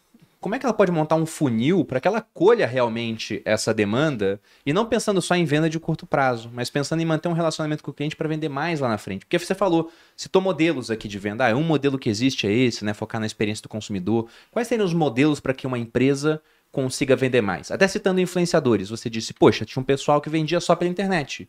E a gente começou assim no Grupo Primo. E hoje tem um time de vendas aqui dentro, para que vendas aconteçam independentemente de um arrasta para cima que eu ou o Thiago coloquemos. Até porque a empresa vale mais quando consegue fazer isso. Muito mais. E tem mais previsibilidade, porque um lançamento a gente nunca tem previsão, né? É verdade. Uhum. Né? É verdade. Inclusive campanha eu acho que é difícil, né? Deve dar uma dor no estômago. Eu nunca fiz campanha. Eu fico pensando o que deve ser tu colocar X na mídia e, tipo, patrocinar um Big Brother. Será que vai ter um retorno? Não sei quanto tempo se mede, se é meses, dias, mas enfim. O que acontece? Existe quando a gente fala inbound, ou seja, as pessoas viram algo da minha companhia e vêm atrás de mim, por exemplo, eu posso ver posso estar assistindo esse podcast e vejo a Malu citando a calça. Ou seja, inbound, ou seja, de uma forma eu vi aquela calça, eu vou procurar sobre ela. No momento que as pessoas vão atrás de algo porque viram alguma pista sobre isso, as pessoas estão direcionadas a te dar informação, porque elas querem obter informação. Existe uma troca. Essa é uma hora importante de não te preocupar em fazer a venda imediata, quando não acontece, mas entender como eu posso manter uma relação de médio e longo prazo. Uhum. Eu vejo muito cliente que vai em loja, ele não compra e nunca mais ninguém se relaciona. Vamos pegar o exemplo de loja de fast fashion. Uhum. Tem várias no Brasil. Ninguém te A preocupação da pessoa que está lá no provador é que tu não roube. Ela não está preocupada que tu venda. Que porque talvez o indicador dela mais importante na loja é não roubar do que vender. Vender eu deixo pro marketing, né? Botar a gente dentro da loja. Se tivesse alguém ali preocupado em entender por que eu provo calça e não compro, porque eu não conheço alguém que anda no shopping e diz, eu vou lá provar umas calças. Não, vai lá pra comprar, né? Ou seja, se eu tenho um método que eu vou entendendo o comportamento e mantenho uma relação de médio e longo prazo, eu vou vender sempre. Porque eu fiz uma qualificação. Eu não estou dizendo que eu vou vender sempre para todos, mas para quem eu eleger que passa naquele espaço, eu vou vender.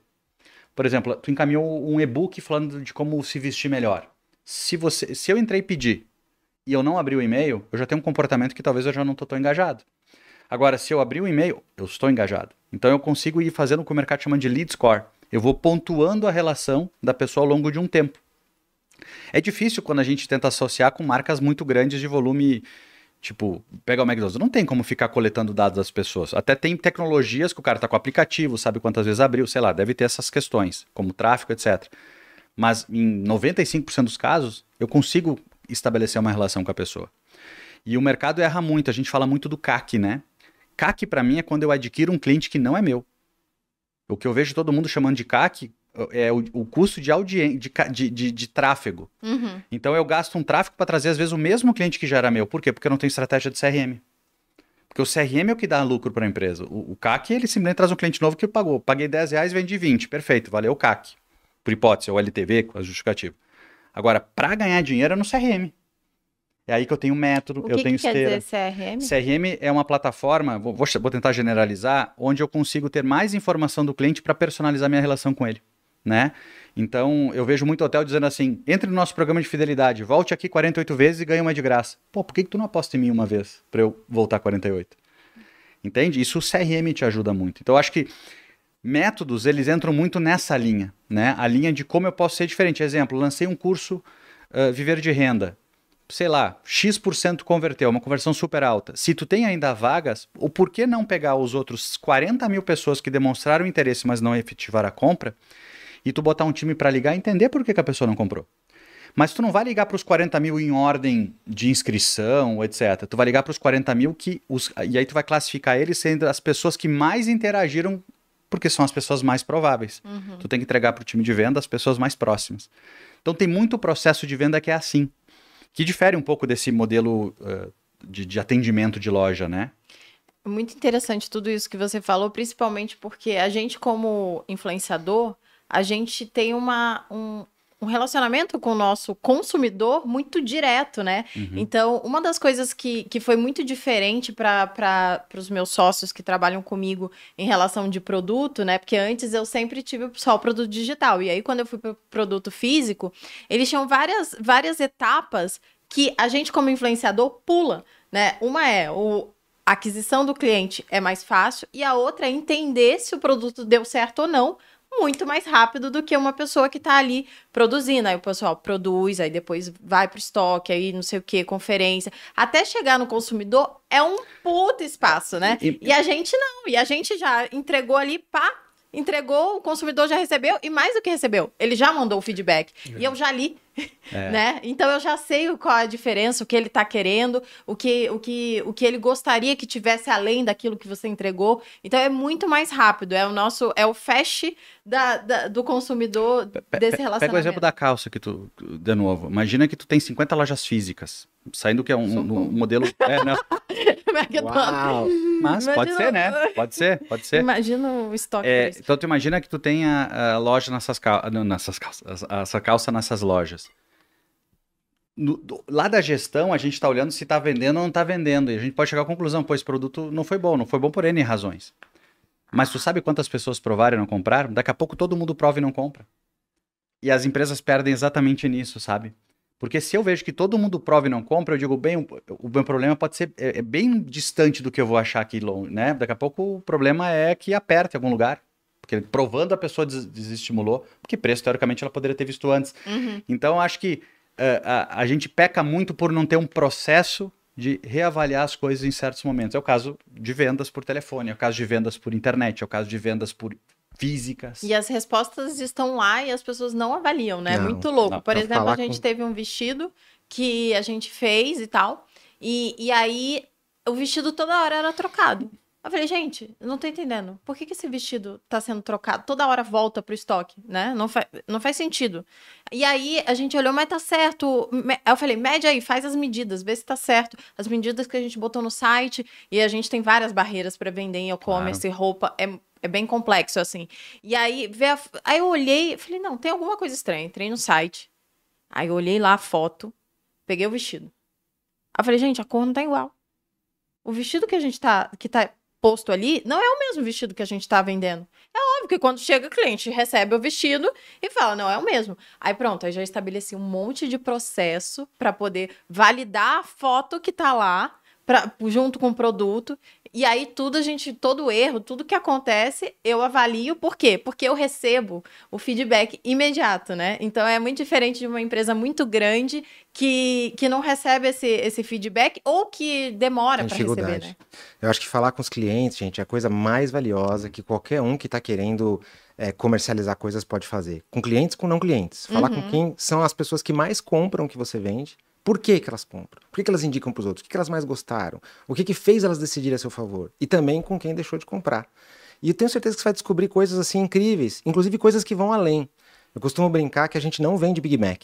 McDonald's não vende Big Mac no Brasil. Eu descobri isso pesquisando com clientes. Por quê? Porque quando a gente vai conversando com os nossos clientes, se eu perguntar para eles qual é a maior falta que o McDonald's faria no mundo... Descobri que não é, se o McDonald's deixar de existir, não é que a gente vai deixar de ter um prédio que vende pão, carne e queijo ou que vende batatinha frita. A gente é uma marca que entrega um combo que vai além da comida, né? É uma experiência, é um momento, algo que deixa as pessoas felizes. Isso dá um senso de propósito maior para o nosso negócio também. Eu acho que vale fazer um gancho aqui, sabe, Bruno, de algo que para mim é muito importante. Eu adoro falar sobre como vender mais. Eu recebo todo dia lá no meu Instagram, aliás, se você não me segue lá, não vou resistir, né? @falaJoãoBranco, clica lá no link da bio. Você pode passar um fim de semana comigo falando sobre isso, adoro falar sobre como vender mais. Mas todo mundo que me pergunta, como que você acha que a gente pode vender mais? Como fazer um metro? Como isso, como aquilo? Além das dicas de como fazer, acho que tem uma pergunta que para mim é a que vai além, que é até talvez mais valiosa do que tudo isso. É por que você está querendo vender mais? Por que você está querendo dobrar as vendas? Por que você está querendo triplicar as vendas? Não, porque eu quero lucrar mais, porque eu quero faturar mais. Tudo bem a gente desejar isso. Mas os negócios não têm fins lucrativos. Eu não gosto muito dessa expressão. A gente tem que dizer que eles têm fins lucrativos contabilmente falando, mas a verdadeira razão de um negócio existir, a verdadeira missão, o verdadeiro fim da sua empresa tem que ir além do lucro. O lucro é o meio de você entregar um bom momento, como é o nosso caso, de você deixar as pessoas com uma vida mais saudável, como talvez seja o seu caso, e assim vai, né? Acho que cada um de nós pode ver o seu negócio assim também e tentar entender o seu real propósito de por que você quer vender mais. Lucro eu diria que é a consequência de um trabalho bem feito. É aquilo que você colhe no final. Porque toda empresa, ela tem, pelo menos, né, 3 objetivos ali. Ela quer aumentar o seu lucro, ela quer manter / diminuir seus custos, né? Custo é que nem cabelo e unha, se não cortar vai crescendo ao longo do tempo. Ela quer aumentar a qualidade. E para você conseguir aumentar a qualidade tem que ter lucro, para poder reinvestir na empresa. Exato. E crescer. Sem lucro você não consegue aumentar a qualidade. Acabou de falar, tá trás. Tu acabou de, com as tuas palavras, tu falou uma tríade que é fundamental para entender se uma empresa está sendo bem gerida ou não. Que é, um dono de uma empresa ou alta gestão, ela tem que estar focada 90% do tempo em vender mais, ou lucro, custar menos, ou gerar mais valor para o cliente. É o que tu acabou de dizer. E o que a gente vê é que uma parcela muito grande do tempo está lá no operacional, está lá apagando incêndio. Por quê? Porque ela não entendeu o que é ser a tríade prioritária, né? E se eu tô ali, eu consigo definir para onde eu quero ir, o propósito que eu quero ter, e as pessoas vão sentir muito mais o porquê de fazer. Quando eu não estou ali, eu não consigo impactar as pessoas para fazer isso. E aí a empresa começa a perder a força que ela tem, né? Ou poderia ter, no caso. Eu gostei também do que vocês falaram de CAC. Para quem não pegou essa sigla, CAC é o custo de aquisição do cliente. O quanto que você gasta para adquirir realmente um cliente que vai consumir o seu produto, que vai comprar um lanche no McDonald's, que vai investir no nosso fundo de investimento, por exemplo, que a gente vai lançar daqui a algum tempo, né? No dia 10 de outubro, segunda-feira. Então, esse é o custo. E eu gosto muito de investir em empresas da Bolsa. E você tem vários indicadores colocados em site de maneira pública Só que você não tem esse indicador lá. Na verdade, esse indicador combinado com outros que é o mais importante para mim, que é o CAC, o quanto você gasta para adquirir um cliente, e o LTV, que é o quanto de valor esse cliente vai gerar durante o tempo que ele for um cliente da sua empresa, né? O lifetime value. E para ele ser um cliente durante muito tempo, você tem que gerar valor primeiro. Esse é o ponto. E uma maneira que a gente viu, como existe um CAC para você adquirir o cliente, você vai gastar em mídia para impactar esse cara para ele começar a produzir o seu produto. Depois que eu cresci muito, graças a ter tido os meus 1000 fãs fiéis, Malu a mesma coisa, todo mundo tá na internet fez a mesma coisa, eu pensei, poxa, se esse cara já é o meu cliente, se eu não gasto nada para impactar ele porque ele me acompanha diariamente, eu tenho que dar um desconto para ele porque eu não vou gastar. Então, hoje em dia, o que a gente faz é, o cara já assinou a Finclass, então ele tem desconto para adquirir o Viver de Renda. O cara já fez o Viver de Renda, então ele tem desconto para comprar o Viver de Renda cripto. O cara é nosso cliente fã fiel, tem um NFT que a gente lançou, ele vem aqui por R$100 e passa uma noite com a gente para conhecer o Grupo Primo e o nosso modelo de negócio, como que as coisas funcionam, quais são os braços da empresa. Então a gente foca muito em construção dessa comunidade, porque eu sei que se eu conseguir fazer com que esse cara ele permaneça comigo durante bastante tempo, tudo que eu lançar que eventualmente resolve um problema dele, ele vai comprar. Então tem um LTV gigante, sendo que o meu CAC é reduzido porque ele já é meu cliente. Eu só dou um desconto. Ele faz parte da tua comunidade que vai te falar para os amigos. Exatamente. Exatamente. Ele vai estar o tempo todo falando sobre isso. Inclusive, vocês me conhecem muito porque eu falo de investimento.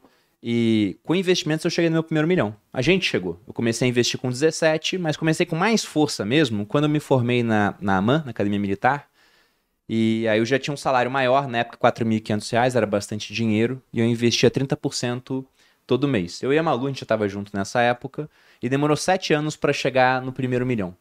Depois que a gente foi para a internet e começou a focar em marketing e vendas, acontecendo num ambiente onde era fácil escalar, demorou 7 meses para chegar no segundo, e até hoje está vindo. Então, eu estou falando isso porque você que está em casa e tem um negócio que hoje é pequeno, você tem que colocar muita energia para escalar esse negócio e conseguir vender mais, para ter mais lucro, conseguir reinvestir, melhorar a qualidade, para vender cada vez mais e resolver cada vez mais problemas. É o título do livro do João aqui, né? É. Por que você quer vender mais? Tem que ter um propósito por trás daquilo. Mas se seu produto é bom, é tua obrigação vender mais para resolver problemas de mais pessoas. E como eu sei que isso é muito complexo, vou até passar a palavra para o Bush aqui depois, porque a gente criou um treinamento no Grupo Primo focado nisso, em 6 pilares, em visão de negócio, em marketing, vendas, em growth, gestão e nessa parte de experiência do consumidor. É uma entrega presencial, são 3 dias de imersão, quem toca é o Bush em parceria com o Thiago. Eu pretendo ir lá também, é que o Bush toda vez ele marcou quando eu já tinha evento. Também a agenda nossa é muito complicada. Mas agora a gente tem uma agenda perene já. Então pois é, mais fácil. Porque eu quero aparecer, porque eu sei da importância disso. E, pessoal, esse evento não é para todo mundo. Tanto que vai ter um link aqui na descrição, mas não é de compra. É simplesmente um formulário para ver se você se qualifica. Porque a gente quer receber empresários que já têm um faturamento um pouco mais alto. Talvez um pouco mais alto seja eufemismo, é faturamento na casa do milhão. Já teve gente na casa do bilhão que fez esse treinamento. Então, para aqueles que estiverem interessados, preencha o formulário. E se você estiver qualificado para fazer, a gente vai ligar para vocês. Tá? Mas, Bush, fala um pouco do que é o Equity Mais, que é esse treinamento que eu estou falando. Não, legal. O Equity Mais é um pilar educacional aqui do grupo corporativo que a gente tem o objetivo de trazer em 3 dias, com convidados e nós, né, eu e o Thiago aqui presencialmente, o repertório que a gente teve aí nas últimas 2 décadas fazendo negócios crescerem. Então, a gente passa por esses 6 pilares. É um treinamento de pouca gente, sei lá, 50 pessoas, 55 pessoas. Dificilmente passa disso.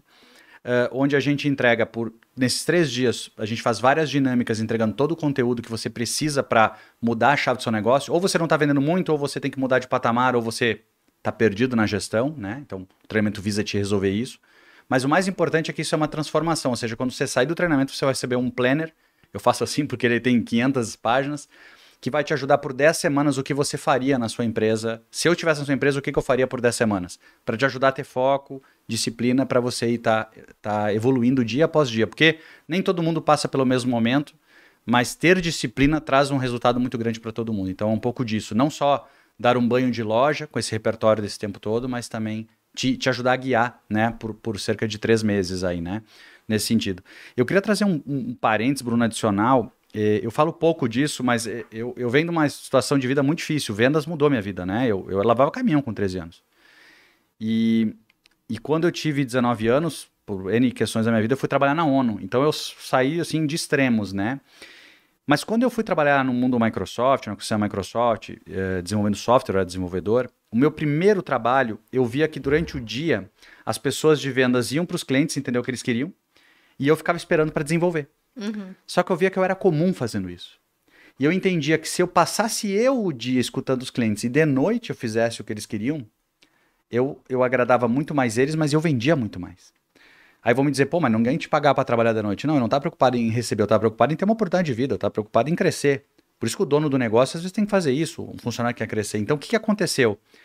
Em poucos meses, eu passei a criar uma área, liderar uma área exatamente porque eu entendi que mais importante que fazer o software era escutar o cliente e entender. Peraí, Bush, você está falando que a gente tem que trabalhar mais de manhã e de tarde e de noite? Dependendo do momento da vida que você está. Que coisa, né? É, dependendo do momento da vida que tá. Eu não sei, eu não cheguei no momento que deixa disso ainda, mas... eu também não. Como eu falo, né, João? Dependendo do momento tal. Então, o que eu quero trazer? Vendas para mim transformou minha vida, é o que me trouxe até aqui. Mas fundamentalmente foi saber servir as pessoas e escutar o que elas queriam para desenvolver o que elas precisavam. E no final do dia, tudo o que a gente está falando aqui é isso. Uhum. Né? Lógico, tem método, lógico, tem treinamento, lógico, tem formas, estratégias de marketing. Pô, marketing aqui a gente podia falar 8 horas só de estratégias que existem. Desde cor, desde primal branding, da store, tem tudo. Só que às vezes as pessoas vão consumir esse conteúdo e eu vou voltar ao teu ponto. Não foca no... Foca pequenininho, faz bem ali, entende o teu público, né? Sirva mais... Então eu penso que isso é importante para as pessoas entenderem. Bom, você tocou no ponto da disciplina, eu acho que esse é um assunto importante. Porque em vendas, você vai receber muito mais não do que sim, no final das contas. Lógico que há diferenças de negócios, né? Tem um McDonald's de comunidade física, onde o cara entra, ele vai até o caixa, não é para falar não. É. Ele vai comprar um Big Mac, vai comprar um cheddar, alguma coisa. Agora o vendedor que está assistindo a gente em casa, que vende seguros... que vende previdência, né, que vende alguma coisa assim, vai ligar para 10 pessoas, vai ter não de 9, até que ele receba um sim. Isso frustra muita gente. O cara, ele deixa de trabalhar com isso, ou ele nem quer trabalhar com isso porque ele não consegue resistir a uma sequência de nãos. Aquilo vai baixando a autoestima, vai baixando a moral dele naquele momento. Então, como resistir a muito mais nãos do que sims? Vocês trabalham com vendas há muito tempo. Qual o macete para você não se desanimar com isso? Eu acho que a pergunta é o que te motiva? Né? O que faz você acordar cedo e ir trabalhar? O que faz você querer trabalhar mais horas numa fase da vida ou bastante tempo da sua vida? Se é você fechar as negociações, se é você ganhar um bônus, se é você ser promovido, ser comissionado, ou se tem algo maior que te move. Porque se a sua motivação vier dos sims, vier dos likes, dos aplausos, das promoções, das medalhas, dos prêmios, dos bônus, nada disso é ruim, hein, gente? Mas no fundo, no fundo, no fundo, eu pessoalmente acho que isso não é suficiente para preencher um vazio que às vezes a gente está tentando procurar nesses lugares. Isso tudo é bom, só não é suficiente. Então, se você for trabalhar bastante horas, eu imagino que o pessoal que assiste isso aqui está querendo ver como fazer, porque é um pessoal empenhado, é um pessoal que trabalha. Faz as contas aí. Quantas horas por dia você trabalha? Quantas horas? Um dia eu fiz essas contas e constatei que eu gasto mais da metade da minha vida acordado trabalhando. Isso daí tem que ser atrás de algo mais, tem que ser atrás de um sonho que não seja só um sonho grande, material, de conquistas ou de uma disputa de querer ter mais que você, mas tem que ser algo que tenha a ver com aquilo que eu nasci para fazer, aquilo que eu entendo que é o melhor que eu posso fazer, e é isso que me motiva. E ainda que eu receba muitos nãos, se eu tô fazendo aquilo que eu tô entendendo que as pessoas precisam do que eu faço, eu tô fazendo o meu melhor, eu tô no lugar certo, eu tô fazendo bem para as outras pessoas... Eu vou focar minha motivação para vir daí e não dos poucos sims. Porque às vezes com um sim só, eu fechei o resultado da semana, eu trouxe o resultado que eu precisava. E talvez não vai ser o meu resultado melhor que o dele, mas vai ser um resultado suficiente para eu estar legal e estar contente com o que eu tenho. Então, pondera a sua motivação de onde vem. Esse seria meu ponto de vista. Vou separar em duas coisas. Primeiro, corroborar com esse ponto. Eu tô aqui por isso, né? Eu abdiquei de uma carreira A para uma carreira B exatamente porque eu entendo que a carreira B me satisfaz mais, né? Mas sobre o vendedor, tirando esse lado para mim que é basilar da vida, né? Independente do que tu faça, acho que é importante preencher esse lado. O vendedor tem que entender que ele tem que ter o vendedor, para ter sucesso, ele tem que ter 3 pilares. O primeiro pilar é um pilar de motivação, ambição. Ambição é diferente de ganância, né? As pessoas acham que ambição é ruim. Não, ganância que é ruim. Ambição não, querer crescer, querer se desenvolver, então tem que querer. Segundo é muita técnica, muito estudo, muita preparação, né? E terceiro é resiliência, porque eu vou entender ao longo do tempo, as pessoas vão entender quando tiver um processo de venda, que cada 30 ligações, uma ele vai vender. Ao invés dele olhar que são 29 vezes alguém dizendo não e ele vai ficar triste, ele tem que entender que cada ligação ele tem que ficar mais feliz, porque quando chegar na 30 ele vendeu. Então ele tem que entender que ele faz 1/30 de venda a cada ligação. Essa mentalidade é o que muitas vezes ela não acontece, as pessoas não são direcionadas a pensar assim, a gente não pensa assim. É muito fácil nos dizer. Tem um estudo, desculpa me alongar aqui, mas tem um estudo do futebol que diz que chutar o pênalti, por exemplo, né? Se eu perguntar para cada um onde chutar o pênalti é o melhor lugar, as pessoas acham que é chutar nos cantinhos. Uhum. Nós todos, se perguntar, a gente vai dizer, não, o melhor pênalti é aquele que chuta nos cantos. Mas estatisticamente falando, é comprovado que chutar no meio tem um dobro de chance de fazer o gol. Porque o goleiro vai para um lado. E a maior parte das pessoas chuta nos cantos porque ela tá mais com medo de não perder, de não errar, do que de acertar. Porque se ela chutou no canto, o goleiro defendeu, eu chutei onde era pra chutar. Uhum. Agora, se ela quer vencer, ela chuta no meio. É um pouco da resiliência. Tu não tem que estar muito preocupado, tem que saber, cara, faz assim o tempo inteiro que o crédito vem. Tipo, trabalhar mais horas por dia. Não tem como alguém não crescer trabalhando mais horas por dia. Até dá, né? Se for ruim, dá. Mas aí tem que focar em melhorar. Para a técnica, ele falou três pilares. São três pilares. Não adianta só também se esforçar, porque é bater com a cabeça na parede. Super motivado e no caminho errado não vai dar certo. Mas é isso que falta. Eu acho que a gente, às vezes, burocratiza muito as caminhadas. Tem um propósito claro. Te faz bem, te preenche trabalhar naquilo. E detalhe, tá? Também tem um ponto. Às vezes a gente trabalha por não algo que fere o teu propósito, fere os teus valores. Isso eu não aceito de forma alguma. Não aceitaria, talvez. Mas, às vezes, a gente não tem uma atividade que a gente gosta tanto. Mas, às vezes, é importante a gente, por um tempo, fazer ela para depois fazer o que a gente, de fato, gosta mais. O que eu vejo muita gente hoje preocupada em fazer, primeiro, o que gosta e acha que, não, vai acabar fazendo o que não gosta depois. Então, também tem esse lado, mas vendas, o não, ele faz parte do processo. Era exatamente o que eu ia dizer sobre o povo hoje em dia, né? A gente vê, principalmente o jovem, ele quer fazer tudo, trabalhar pelo propósito e tal, mas, cara, você tem que pagar as contas antes, né? Tem que pagar as contas. A gente primeiro vai fazer um monte de coisa que a gente não gosta, trabalhar muito, às vezes, muito mais do que a gente gostaria, para depois a gente poder trabalhar menos, trabalhar exatamente com aquilo que a gente gosta. E eu concordo com o propósito, né? É até fácil para mim falar, porque, putz, nos meus negócios, tudo tem propósitos muito claros e propósitos que mudam a vida das pessoas, né? Eu, de fato, quando uma pessoa ganha mais, ela emagrece, ela ganha mais disposição, ela fica... ela consegue fazer o trabalho dela melhor, ela fica mais bonita, ela se sente melhor, ela fica... Então, é um trabalho que visualmente, ele é muito rápido e muda, de fato, a vida da pessoa. Mas eu também sou um pouco contra de ficar nessa história de só o propósito, exatamente por isso.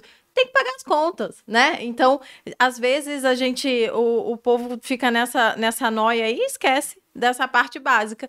E que servir é essencial. Então, de fato, você ter ali uns boletos para pagar e saber que os boletos vão chegar e você tem que pagar eles, também é uma motivação ótima para você trabalhar diariamente, né? E eu faço parte desse clube aí, mano. É clube dos boletos. Eu faço parte desse clube. Eu ia até ajudar o Bruno, ter um boleto para pagar e uma mulher para mandar, né? Mas eu deixo assim. Não, e você ter alguém na sua... tipo, hoje em dia, a gente trabalha muito por propósito, mas muito porque tem muita gente dependendo da gente. Sim. Né? Então, hoje, se eu parar de trabalhar, eu tenho duas empresas que dependem de mim, né? Pessoas que trabalham para mim e que, se eu parar de trabalhar, elas não vão ter dinheiro, né? Eu não vou conseguir pagá-las. Então, tem tudo isso. E além da nossa família, que tem uma galera que a gente ajuda financeiramente. Então, os boletos, né? As contas estão aí para motivar a gente também a trabalhar cada vez mais. Esse é o ponto, gente. Olha só. Agora, deixa eu descer a discussão do propósito pro pé no chão. Não, tá? Eu adoro o propósito, eu concordo com você, eu só tô adicionando esta parte. A gente concorda em tudo aqui, tá? Eu sei, eu sei. Eu também faço parte do clube dos boletos, gente, eu trabalho porque preciso, tá? Agora, uma coisa é você ficar tentando achar um emprego perfeito, sim, aonde tudo vai ser paz, não vai ter conflito, não vai ter nada, e aí sim você encontrou o propósito. Isso não existe.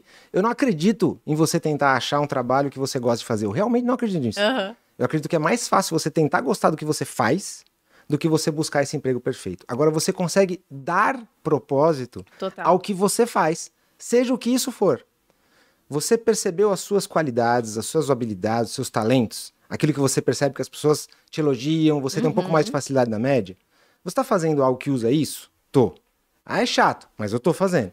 As pessoas precisam do que você faz? Preciso. E as pessoas precisam... Gente, a gente precisa do trabalho uns dos outros. Então, entenda que o seu trabalho é colocar em prática os seus talentos, os seus dons, fazendo algo que as outras pessoas precisam. E mesmo se isso for muito chato, do tipo carregar piano nas costas, você está levando um piano que é para um concerto, para pessoas que vão escutar uma música linda. Então você acabou de dar significado e propósito a algo que parece ser muito chato, muito rotineiro. O que vai mudar nisso? Não vai mudar o seu chefe, não vai mudar os seus clientes, não vai mudar os seus colegas de trabalho, não vai mudar os seus concorrentes, mas muda você. A vontade de você ir lá e fazer, né? Isso muda tudo. Todos nós aqui, eu tenho certeza, eu sei que o Bruno e eu, a gente tem funções e coisas que a gente faz diariamente, que é chato pra cacete, né? Apesar de eu adorar trabalhar com o que eu faço, né? Casar a transformação e tal, mas tem um monte de parte, né? Eu falo trabalho por trás do trabalho. Nossa Senhora, é chato, né? Você tem que fazer reunião, gerir gente, fazer contabilidade, um monte de coisa. Todo mundo tem a parte chata. Então é exatamente isso. É dar significado para que a gente, de fato, faça aquilo com maior empenho. Eu nunca acordei de manhã exclamando, meu Deus, como eu adoro declarar imposto de renda dos meus investimentos, ou bater papo com o contador, ou da semana perder 3 manhãs em reuniões que tem que ser feitas para ver como é que tá o negócio, porque virou um negócio muito grande, você tem que estar a par do que está acontecendo. Essa é a parte chata. E hoje eu trabalho por conta de propósito, realmente. Porque você até falou, João, pô, trabalho porque eu preciso. Na hora que você falou isso, eu falei, cara, eu não preciso mais trabalhar. A gente não precisa mais trabalhar. A Malu poderia, ela fala, tem gente que depende de mim hoje. Tem, mas se ela quisesse fechar os negócios todos e não fazer mais nada... O pessoal da família continuaria dependendo da gente, a gente estaria condições tranquilas de continuar pagando as contas. Não é mais por dinheiro, cara. Eu vou te falar que durante um tempo foi. Porque era para chegar no objetivo, entendeu? Depois mas parou de ser. Não era o dinheiro, era a tua transformação. Também tem isso. Porque se fosse o dinheiro, tu teria gasto o dinheiro. Sim. Entende? É interessante tu ver as pessoas. Quem vai atrás do dinheiro, o dinheiro usa a pessoa depois. Quando tu vai atrás da tua transformação, o dinheiro é uma das formas de te ajudar a transformar. Pô, eu obviamente que queria dinheiro. Pô, não tinha nada. Mas o dinheiro não era mais importante que a índole, que entende? Então é isso que eu quero dizer. A transformação que o dinheiro trazia era o que eu estava perseguindo. Eu acho que muita gente tem que olhar isso. Às vezes a pessoa está perseguindo comprar um bem e não uma transformação da vida dela, sabe? Eu parei para fazer uma conta aqui de cabeça enquanto a gente estava discutindo. E o faturamento da unidade de negócios Bruno Perini, que aqui no Grupo Primo a gente tem várias unidades... independentes que estão dentro da holding, digamos assim. O faturamento que eu tive ano passado foi maior do que o faturamento que eu tive ao longo de toda a minha vida somado.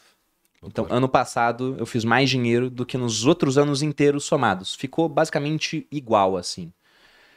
E, poxa, não precisava mais trabalhar. Não precisava. Só que por que eu continuo trabalhando? E, inclusive, por que eu abri mão desse dinheiro para deixar ele no grupo? Porque quase nada disso foi parar na mão do Bruno Perini, pessoa física. Porque... E eu lembro até hoje do primeiro depoimento que eu recebi do Viver de Renda. Eu quero que isso aconteça mais vezes. Teve uma aluna minha na primeira turma, Camila Carvalho. Bruno vai chorar. Não vou chorar porque eu já falei isso 20 vezes. Nossa, mas na primeira vez eu chorei, realmente. Eu fiquei emocionado.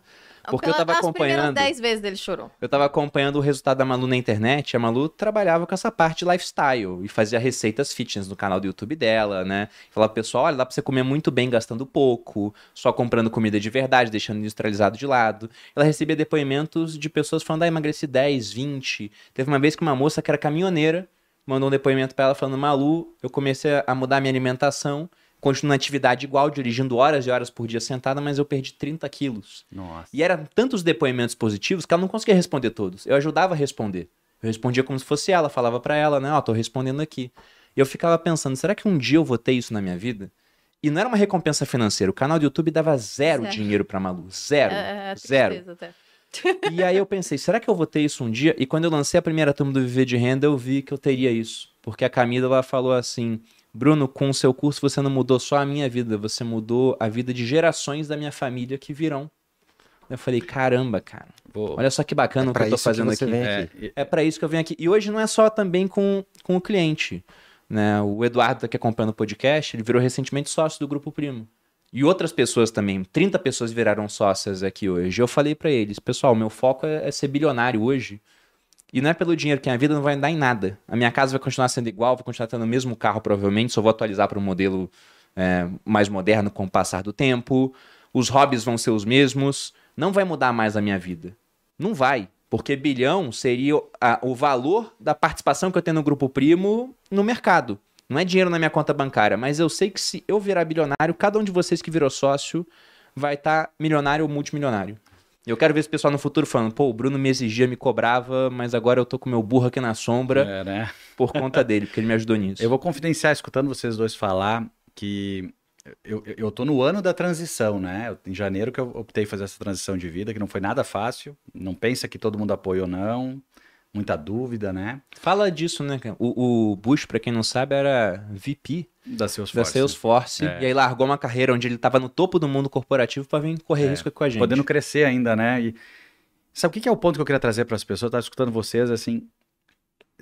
todo mundo acha que o cara vive nada no dinheiro, que tá tudo realizado. Não, obviamente tem um propósito novo, tem mais desafios, tem um processo novo que eu tenho que seguir. Eu deixei de ser um cara relevante no mundo que eu era para ser um cara não conhecido no mundo que eu tô, né? Provavelmente a maioria nem sequer sabe que eu existia antes de estar aqui. E o que acontece muito é ver o feedback. Toda vez que eu desabafava com um amigo, dizer, pô, tá difícil, pô, olha só, difícil, né, tal. E aí vem uma mensagem de alguém no Instagram dizendo assim, ó... O que tu fez eu fazer mais venda na minha loja hoje. E isso começou a preencher. Isso preenche. Né? Por mais que não é algo que tu... Eu não sei materializar isso, mas eu sei que isso entra, sabe? Uhum. Isso dá o propósito do outro dia dizer assim, vou fazer de novo, vou abrir caixinha de pergunta, vou continuar fazendo. Porque quem olha de fora acredita que é uma vida glamurosa, e não é. Tem muito trabalho, tem muitas angústias. É um mundo novo, né, cara? 22 anos sendo executivo de multinacional...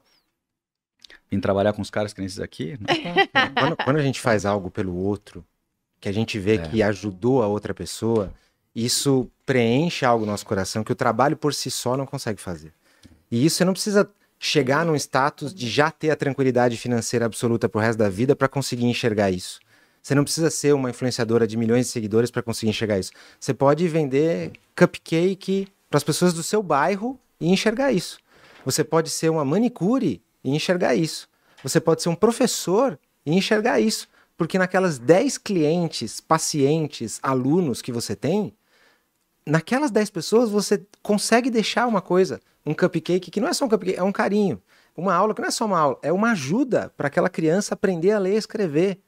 Então, eu acho que a gente é capaz de dar propósito em qualquer atividade que a gente fizer e ter essa mesma sensação que você já tem hoje com a tranquilidade financeira, mesmo ainda tendo contas para pagar, sabe?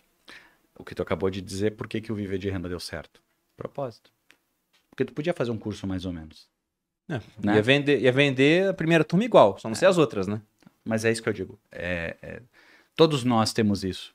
Por isso que eu falo muito de servir, que tem a ver com o meu propósito. Eu sou um cara que a vida inteira eu servi. Quanto mais eu cresci, mais eu tinha que servir as pessoas. E servir é uma coisa que dá satisfação, porque tem retorno. Todo mundo retorna quando alguém é legal, né? Quando a gente quer ser oportunista, que é o desafio. E aí, às vezes, as pessoas confundem. Porque como precisa vender, porque precisa ter a receita, a empresa entende que tem que forçar a pessoa a vender de qualquer jeito. O Clóvis de Barros Filhos tem uma passagem, um videozinho no YouTube, alguém depois pesquisa, deve ter 3 minutos, 4, que ele fala o dilema do vendedor. E, basicamente, o que ele mostra é que um vendedor que é muito sincerão no início, ele não vendia. E quando ele começou a mentir, ele vendia.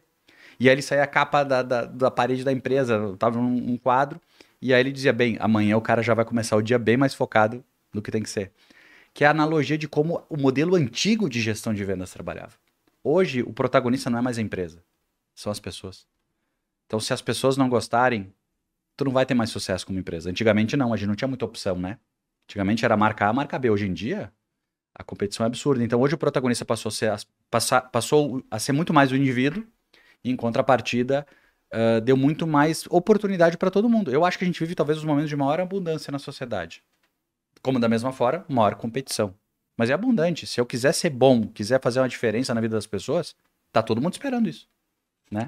Isso que você falou de competição, e já fazendo um gancho com o propósito que a gente tá falando aqui nesse ponto, perceba que se você for uma pessoa que enxerga propósito no que você faz, a ponto de entender que você não vende só um cupcake, você vende alguma coisa que ajuda as pessoas, você vai querer fazer mais daquilo. E nesse ambiente extremamente competitivo, vai ganhar quem se dedicar mais. O pessoal quer começar na internet hoje e fala, ah, eu quero começar, vai ser um negócio de meio período, eu vou tentar. Eu falo, olha, não é que você não vai dar certo, mas pensa que você está entrando no mundo mais competitivo que existe, com baixíssima barreira de entrada, com um monte de gente começando todo dia, e geralmente quem se destaca é o cara que vai dedicar 8 horas por dia a isso, porque ele vê um propósito nisso, não está só como um aventureiro, por exemplo. Então isso, não é que você tem que ser apaixonado pelo que você faz, mas se você for é uma grande vantagem, porque você aguenta fazer aquilo por mais tempo, sem remuneração no começo, porque não vem da noite para o dia, até que depois você consiga colher aquilo que você plantou no final das contas. E tem uma ideia do Ludovic von Mises, economista austríaco, gosto muito da obra dele, onde ele fala que as pessoas confundem as coisas hoje ainda. Porque é constante você apontar para um empreendedor bem-sucedido e falar, ah, o cara é o rei da educação financeira, por exemplo. O cara é o rei dos seguros, o cara é o rei das pizzarias. E o pessoal pensa que quando se fala isso, a gente está falando dos reis do passado, que estavam simplesmente usando o povo, né? O povo servia o rei. Só que hoje em dia é o contrário. É esse rei da educação financeira, dos seguros, das pizzarias, que serve o povo. E na hora que ele parar de servir o povo, porque ele diminui a qualidade, ou aumentar o preço além da qualidade dele, né? A hora que ele fizer uma coisa errada, o povo corta a cabeça dele na hora e passa a coroa para o seguinte. Porque, de fato, né? Para você vender bem, tem que servir as pessoas. Se você deixa de servir, você vai parar de vender. Não tem bala de prata do tipo, nossa, como transformar um não em um sim, um gatilho mágico. Você pode conseguir na hora. Mas é isso. Se você mente para vender agora, você não vende mais depois. E a cabeça de uma empresa, pelo menos, tem que ser essa. Foco no longo prazo. CAC e LTV. Pagar pouco pelo cliente, se o cliente gostar, ele fica com você para gerar valor durante o longo prazo. O Simon Sinek tem uma fala num livro dele, que é O Jogo Infinito, que ele fala que as empresas elas não estão competindo para vencer umas às outras. Elas estão competindo para continuar no jogo. Porque é um jogo que não acaba. E às vezes eu vejo gente querendo vencer o concorrente agora e com isso ele perde a razão de continuar no jogo, ou seja, deixa de atender bem o cliente, porque ele quis vencer o competidor. Na verdade, ele tem que se manter no jogo. E para se manter no jogo, quem manda tá do outro lado, que é o consumidor. Agora, eu queria compartilhar uma ideia sobre esse tema de competição, gente. Para a pessoa que te perguntou se eu posso fazer meio período ou não, como fazer, eu acho que a gente tem que só tomar um cuidado, né? Porque uma coisa é a gente falar, não, eu vou ter que fazer período integral ou eu vou ter que fazer desse jeito, daquele jeito, porque isso é uma competição. A competição, ela tem um lado positivo de nos mover, de nos tirar de lugar, mas ela tem um lado muito negativo também da comparação e de você não conseguir se contentar com o que você tem porque o outro tem mais. Sim. Então, eu queria fazer uma sugestão de que esse ponto de vista não fosse de competição, mas que fosse de excelência.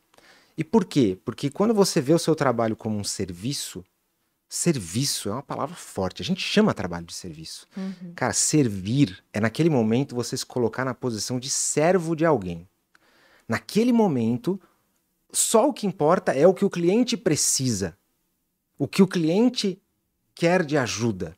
Então, se você vai fazer meia boca, meio período, de vez em quando, com pouco recurso, dedicando pouca energia para isso, você não está servindo direito. Você não está realmente se dedicando a fazer com que o cliente esteja bem atendido. Você está atirando para todo lado. Cara, o cliente merece o melhor serviço que você puder dar. Faça o seu melhor nas quantidades de horas que você puder e entregue o melhor para o cliente. Talvez você vá também ganhar dos seus concorrentes. Talvez não. Mas a sua sensação no fim do dia vai ser, cara, eu fiz. E olha os depoimentos que eu estou coletando aqui. Grande chance de que isso vai deixar o seu coração cheio. Show. Bom, eu vou pegar aqui uma pergunta que chegou no Superchat, que é do Fabinho Porcino. Já mandou o Superchat várias vezes pra gente. Fabinho, muito obrigado. E ele sempre manda em dólar, que é melhor bom, ainda. Né? É melhor ainda. Muito bom. Que fique aí como um exemplo a ser seguido pelos outros seguidores, né? Tire o escorpião do bolso. Mas o Fabinho, ele coloca aqui. Acredito 22.000%. Porém, faço uma pergunta. Vender valor e não vender preço. Qual o melhor método para que você possa vender valor para as pessoas? Preço é o que o cliente deixa, o valor é o que ele leva, né? Então, para mim, valor é... Aqui, ó, acabou de falar, excelência. Excelência não quer dizer ser o melhor em atendimento e experiência possível, mas ser compatível ao que você está cobrando. Uhum. Aquela troca do chocolate que você falou no início do podcast. Se a pessoa estiver deixando um dinheiro menor do que o serviço, o valor percebido que ela leva, essa é a estratégia. E aí, cada um na sua dimensão. É assim que eu penso. Quando eu vou no McDonald's, e é bem isso, eu não estou comprando um sanduíche. Eu estou comprando a experiência que ele me traz, o sabor, a lembrança, a infância. Pega pastel de feira. Por que todo mundo gosta de pastel de ferro? Não é só porque é gorduroso, frito, não sei o quê. Não é nada disso. É porque a gente lembra do pastel de feira quando a gente era criança, que provavelmente um tio, uma avó, um pai te dava agachado pra tu comer. E ali tem a sensação da infância, entende? Eu tô com um filho agora, eu vejo a diferença. Porque eu vejo por que é o prazer de dar, e aí faz essa analogia. Então, o pastel não é bom só porque é pastel, porque ele traz um contexto, né? E é esse o valor, né? O pastel, ele não é simplesmente a massa e a carne. Ele tá te entregando um contexto muito maior. Eu penso assim. Né? Eu acho que a gente não vende um produto ou um serviço. No fim das contas, o que a gente tá fazendo é ajudando alguém com alguma coisa. Uhum. Né? Tem aquela teoria do jobs to be done, né? Dos trabalhos a serem feitos. Um cliente que compra uma furadeira não está comprando uma furadeira. Ele está pedindo ajuda para fazer furos na parede, ou para pendurar quadros, ou para deixar sua casa mais bonita, no fim das contas. Você precisa entender o que o seu cliente está comprando de você de verdade. Ele não está aí porque ele quer gastar dinheiro. Ele está aí porque ele precisa de uma ajuda. Ele tem uma dor. E o que você faz por ele deixa a vida dele mais simples, mais barata, mais econômica, mais gostosa, mais bonita, mais prática. Você entrega algo para o seu cliente que é o que ele realmente está buscando. Então, para você vender valor e não ficar focando em preço, você precisa entender isso. O que o cliente está buscando aqui e falar isso para ele. Olha, o que eu estou te oferecendo aqui é isso. Que não é só transformar queijo ralado em lascas de parmesão. Não é só usar uma palavra mais bonita. Não é só botar uma picanha sem glúten. É você entender o que ele está buscando e falar, não, aqui... não é um curso, cara. Aqui você vai realmente mudar sua mentalidade e você vai abrir horizontes na sua vida. Não é só uma inscrição num site de dicas de alimentação, não. Aqui você tem uma coisa mais prática. Tá fazendo a bola, eu vou chutar, hein? Eu vou Manda chutar, bala. Né? Manda bala. Não, porque o Materializa é exatamente isso, assim, é uma experiência. Então a pessoa entra lá, ela participa de uma comunidade, ela tá junto comigo. O grande slogan do Materializa, e o Bruno ama, né? É fazer a dieta com a sua melhor amiga. Eu sou a melhor amiga, eu faço. E até por isso o Materializa só acontece em edições limitadas 3 vezes no ano. Porque exige de mim não só fazer o negócio com o meu empenho, mas mostrar a forma como eu faço e explicar o porquê cada uma das coisas são feitas. Então, ali a gente tem toda uma ferramenta, são muitas ferramentas, na verdade, práticas, que de fato vão fazer você fazer a dieta. Porque ir no nutricionista, o povo vai. Tem lá, tá lá engavetada a receita, né? O plano alimentar. Tem lá o treino que o personal ou o cara da academia te passou. Você tem isso, as ferramentas, você tem. Agora, basta você pegar essas ferramentas e colocar em prática. E é isso que o Materializa se propõe a fazer e faz com muito empenho. Então, de fato, eu tô aqui fazendo jabá porque é uma coisa que a gente recebe... todos os depoimentos diários lá de gente que fala, meu Deus, eu nunca tinha conseguido, e hoje não só eu faço, como eu faço sabendo o que eu estou fazendo e também com gosto, porque a gente aprende o porquê fazer as coisas e isso torna o processo muito mais fácil e palatável, de fato. Agora, se aí no seu negócio falou, não, eu tô fazendo, isso que a Malu falou aqui, eu tô fazendo pro meu. Eu tô começando a falar que eu não tô vendendo mais tinta, eu tô oferecendo casas mais bonitas, só que ninguém tá comprando. Isso aí é pura balela. Não, é porque você não entendeu exatamente para quem que você tem que falar isso que você está falando. Se você está falando a coisa certa, se está oferecendo a coisa certa. Às vezes para você é um negócio legal. Nossa, eu fiz um site maravilhoso com serviço, eu acharia o máximo comprar. Mas você fez para você. Não vai escutar as pessoas, o que que elas querem, o que que elas precisam, como que você ajuda elas. Aí que tá o valor. Quando o Fabinho perguntou aqui, vender valor e não preço, o que veio na minha cabeça...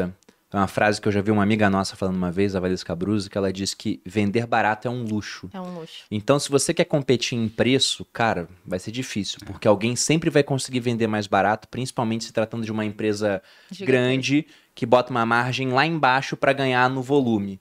Então, competir em preço é terrível. É você entrar dentro de um oceano vermelho, onde o pessoal vai cortando as margens de lucro até que sobre um mínimo... E, dependendo da sua empresa, você não sobrevive com esse mínimo, não consegue reinvestir para ter mais qualidade.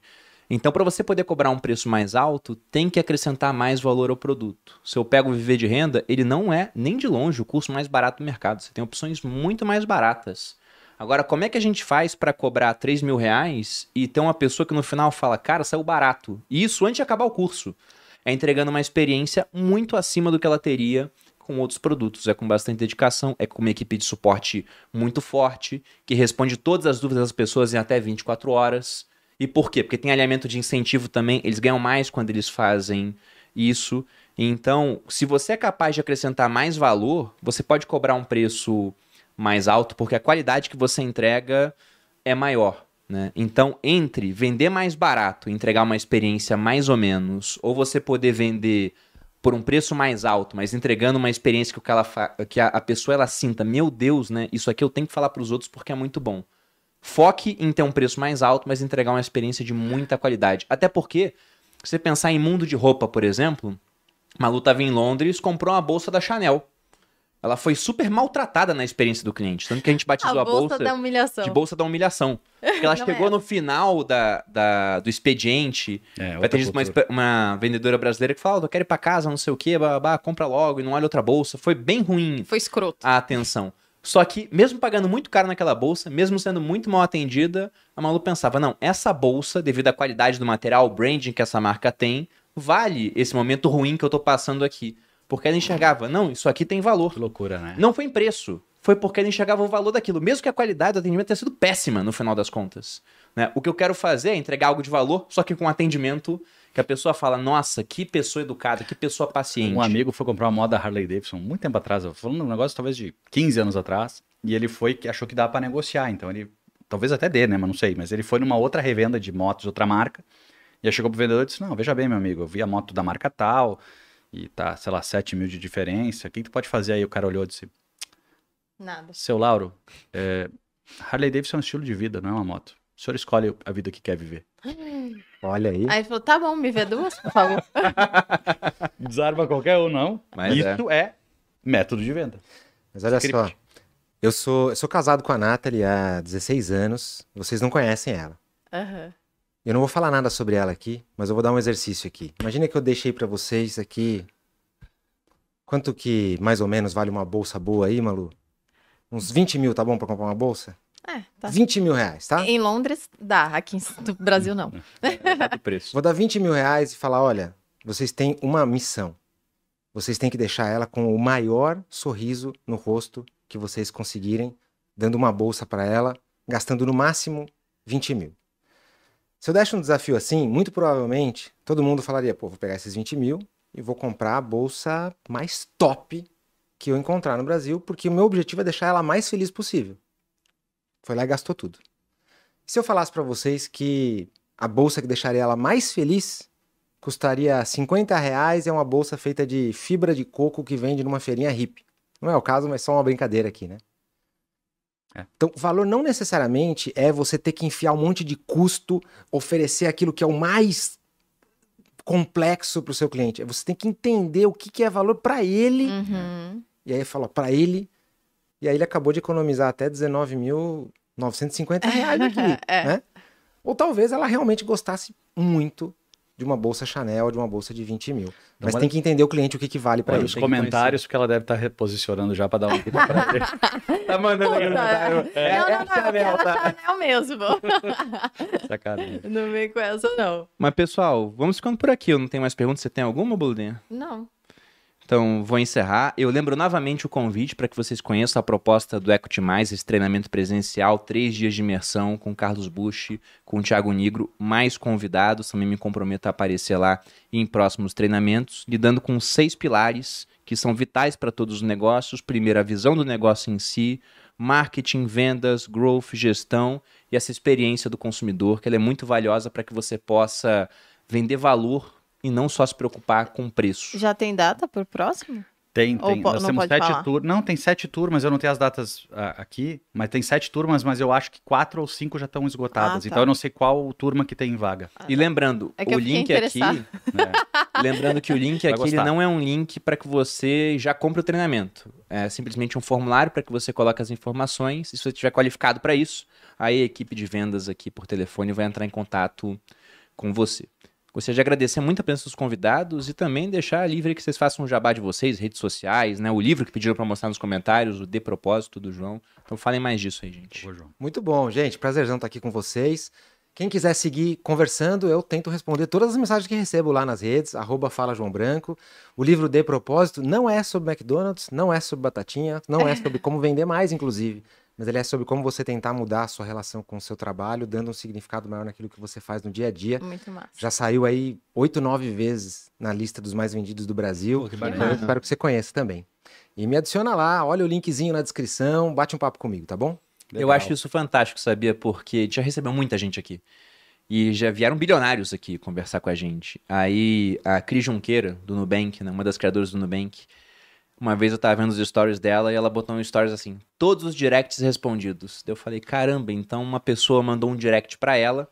Às vezes até, porque o perfil dela acaba sendo meio que saque do Nubank também, né? Um cara com um problema, ele foi respondido pela fundadora do Nubank, que faz questão de responder todo mundo, dentro de uma agenda super apertada que ela tem também. Corporativa. E a mesma coisa você faz, pô. Isso mostra como a internet, ela encurta as barreiras, né? Eu pegar a linha do João, eu faço a mesma coisa todo dia. Às vezes dá 2 horas, às vezes dá 3 horas, mas esse é o propósito, essa é a atividade-chave que eu defini, né? Ajudar executivos, empresários a prosperarem mais os seus negócios. Então, cara, é o ônus disso, né? E é assim que eu tenho que fazer. Muito feliz de estar aqui, acompanho vocês, eu acho... Quantos episódios já tem? Vai esse pro foi 98. Já daqui a pouco. 98, uns 90 eu assisti já. Ah, então, que sou fiel. Um cara de muito bom gosto, né, não dá pra ver. Um cara de bom gosto. E quem quiser me seguir é Carlos Bush, né? O Bush é B-U-S-H, não é o mesmo do presidente americano. Infelizmente eu tentei, mas não deu certo. Não reconheceram. Carlos Bush, obrigado, gente. Não, que isso, a gente que agradece. E vocês podem encontrar a gente aqui nos sócios toda quinta-feira ao vivo, às vezes dá um pau, às vezes não acontece quinta, às vezes acontece. Eu tô querendo parar de fazer alguns ao vivo por causa disso. A gente fica muito na mão da plataforma, coisa acontece. Enfim, se inscrevam aqui no canal que aí vocês vão receber os nossos conteúdos. Também estamos em todas as plataformas de streaming de áudio. E vocês também podem me encontrar no @maluperini. A gente fala um pouquinho mais de tudo, inclusive do Materializa, que abre dia 10. Vocês podem me encontrar no Instagram, Bruno_Perini, no canal do YouTube Você Mais Rico. Tem vídeo todas as segundas e quartas-feiras. Inclusive, eu dou atenção para uma playlist que a gente está lançando lá agora sobre previdência privada, para que você entenda mais sobre a nossa proposta com o fundo Arca Grão, que vai abrir agora no dia 10, e aqui no podcast Os Sócios, semanalmente. A todos que assistiram, deixo meu muito obrigado, espero que tenham gostado. Aos nossos convidados, novamente, muito obrigado, espero que seja a primeira vez de várias, né? Pelo menos 3 para pagar o boleto, né, Boludo? É, claro. E é isso. Somos capitalistas. Um grande abraço e até a próxima. Valeu. Beijos.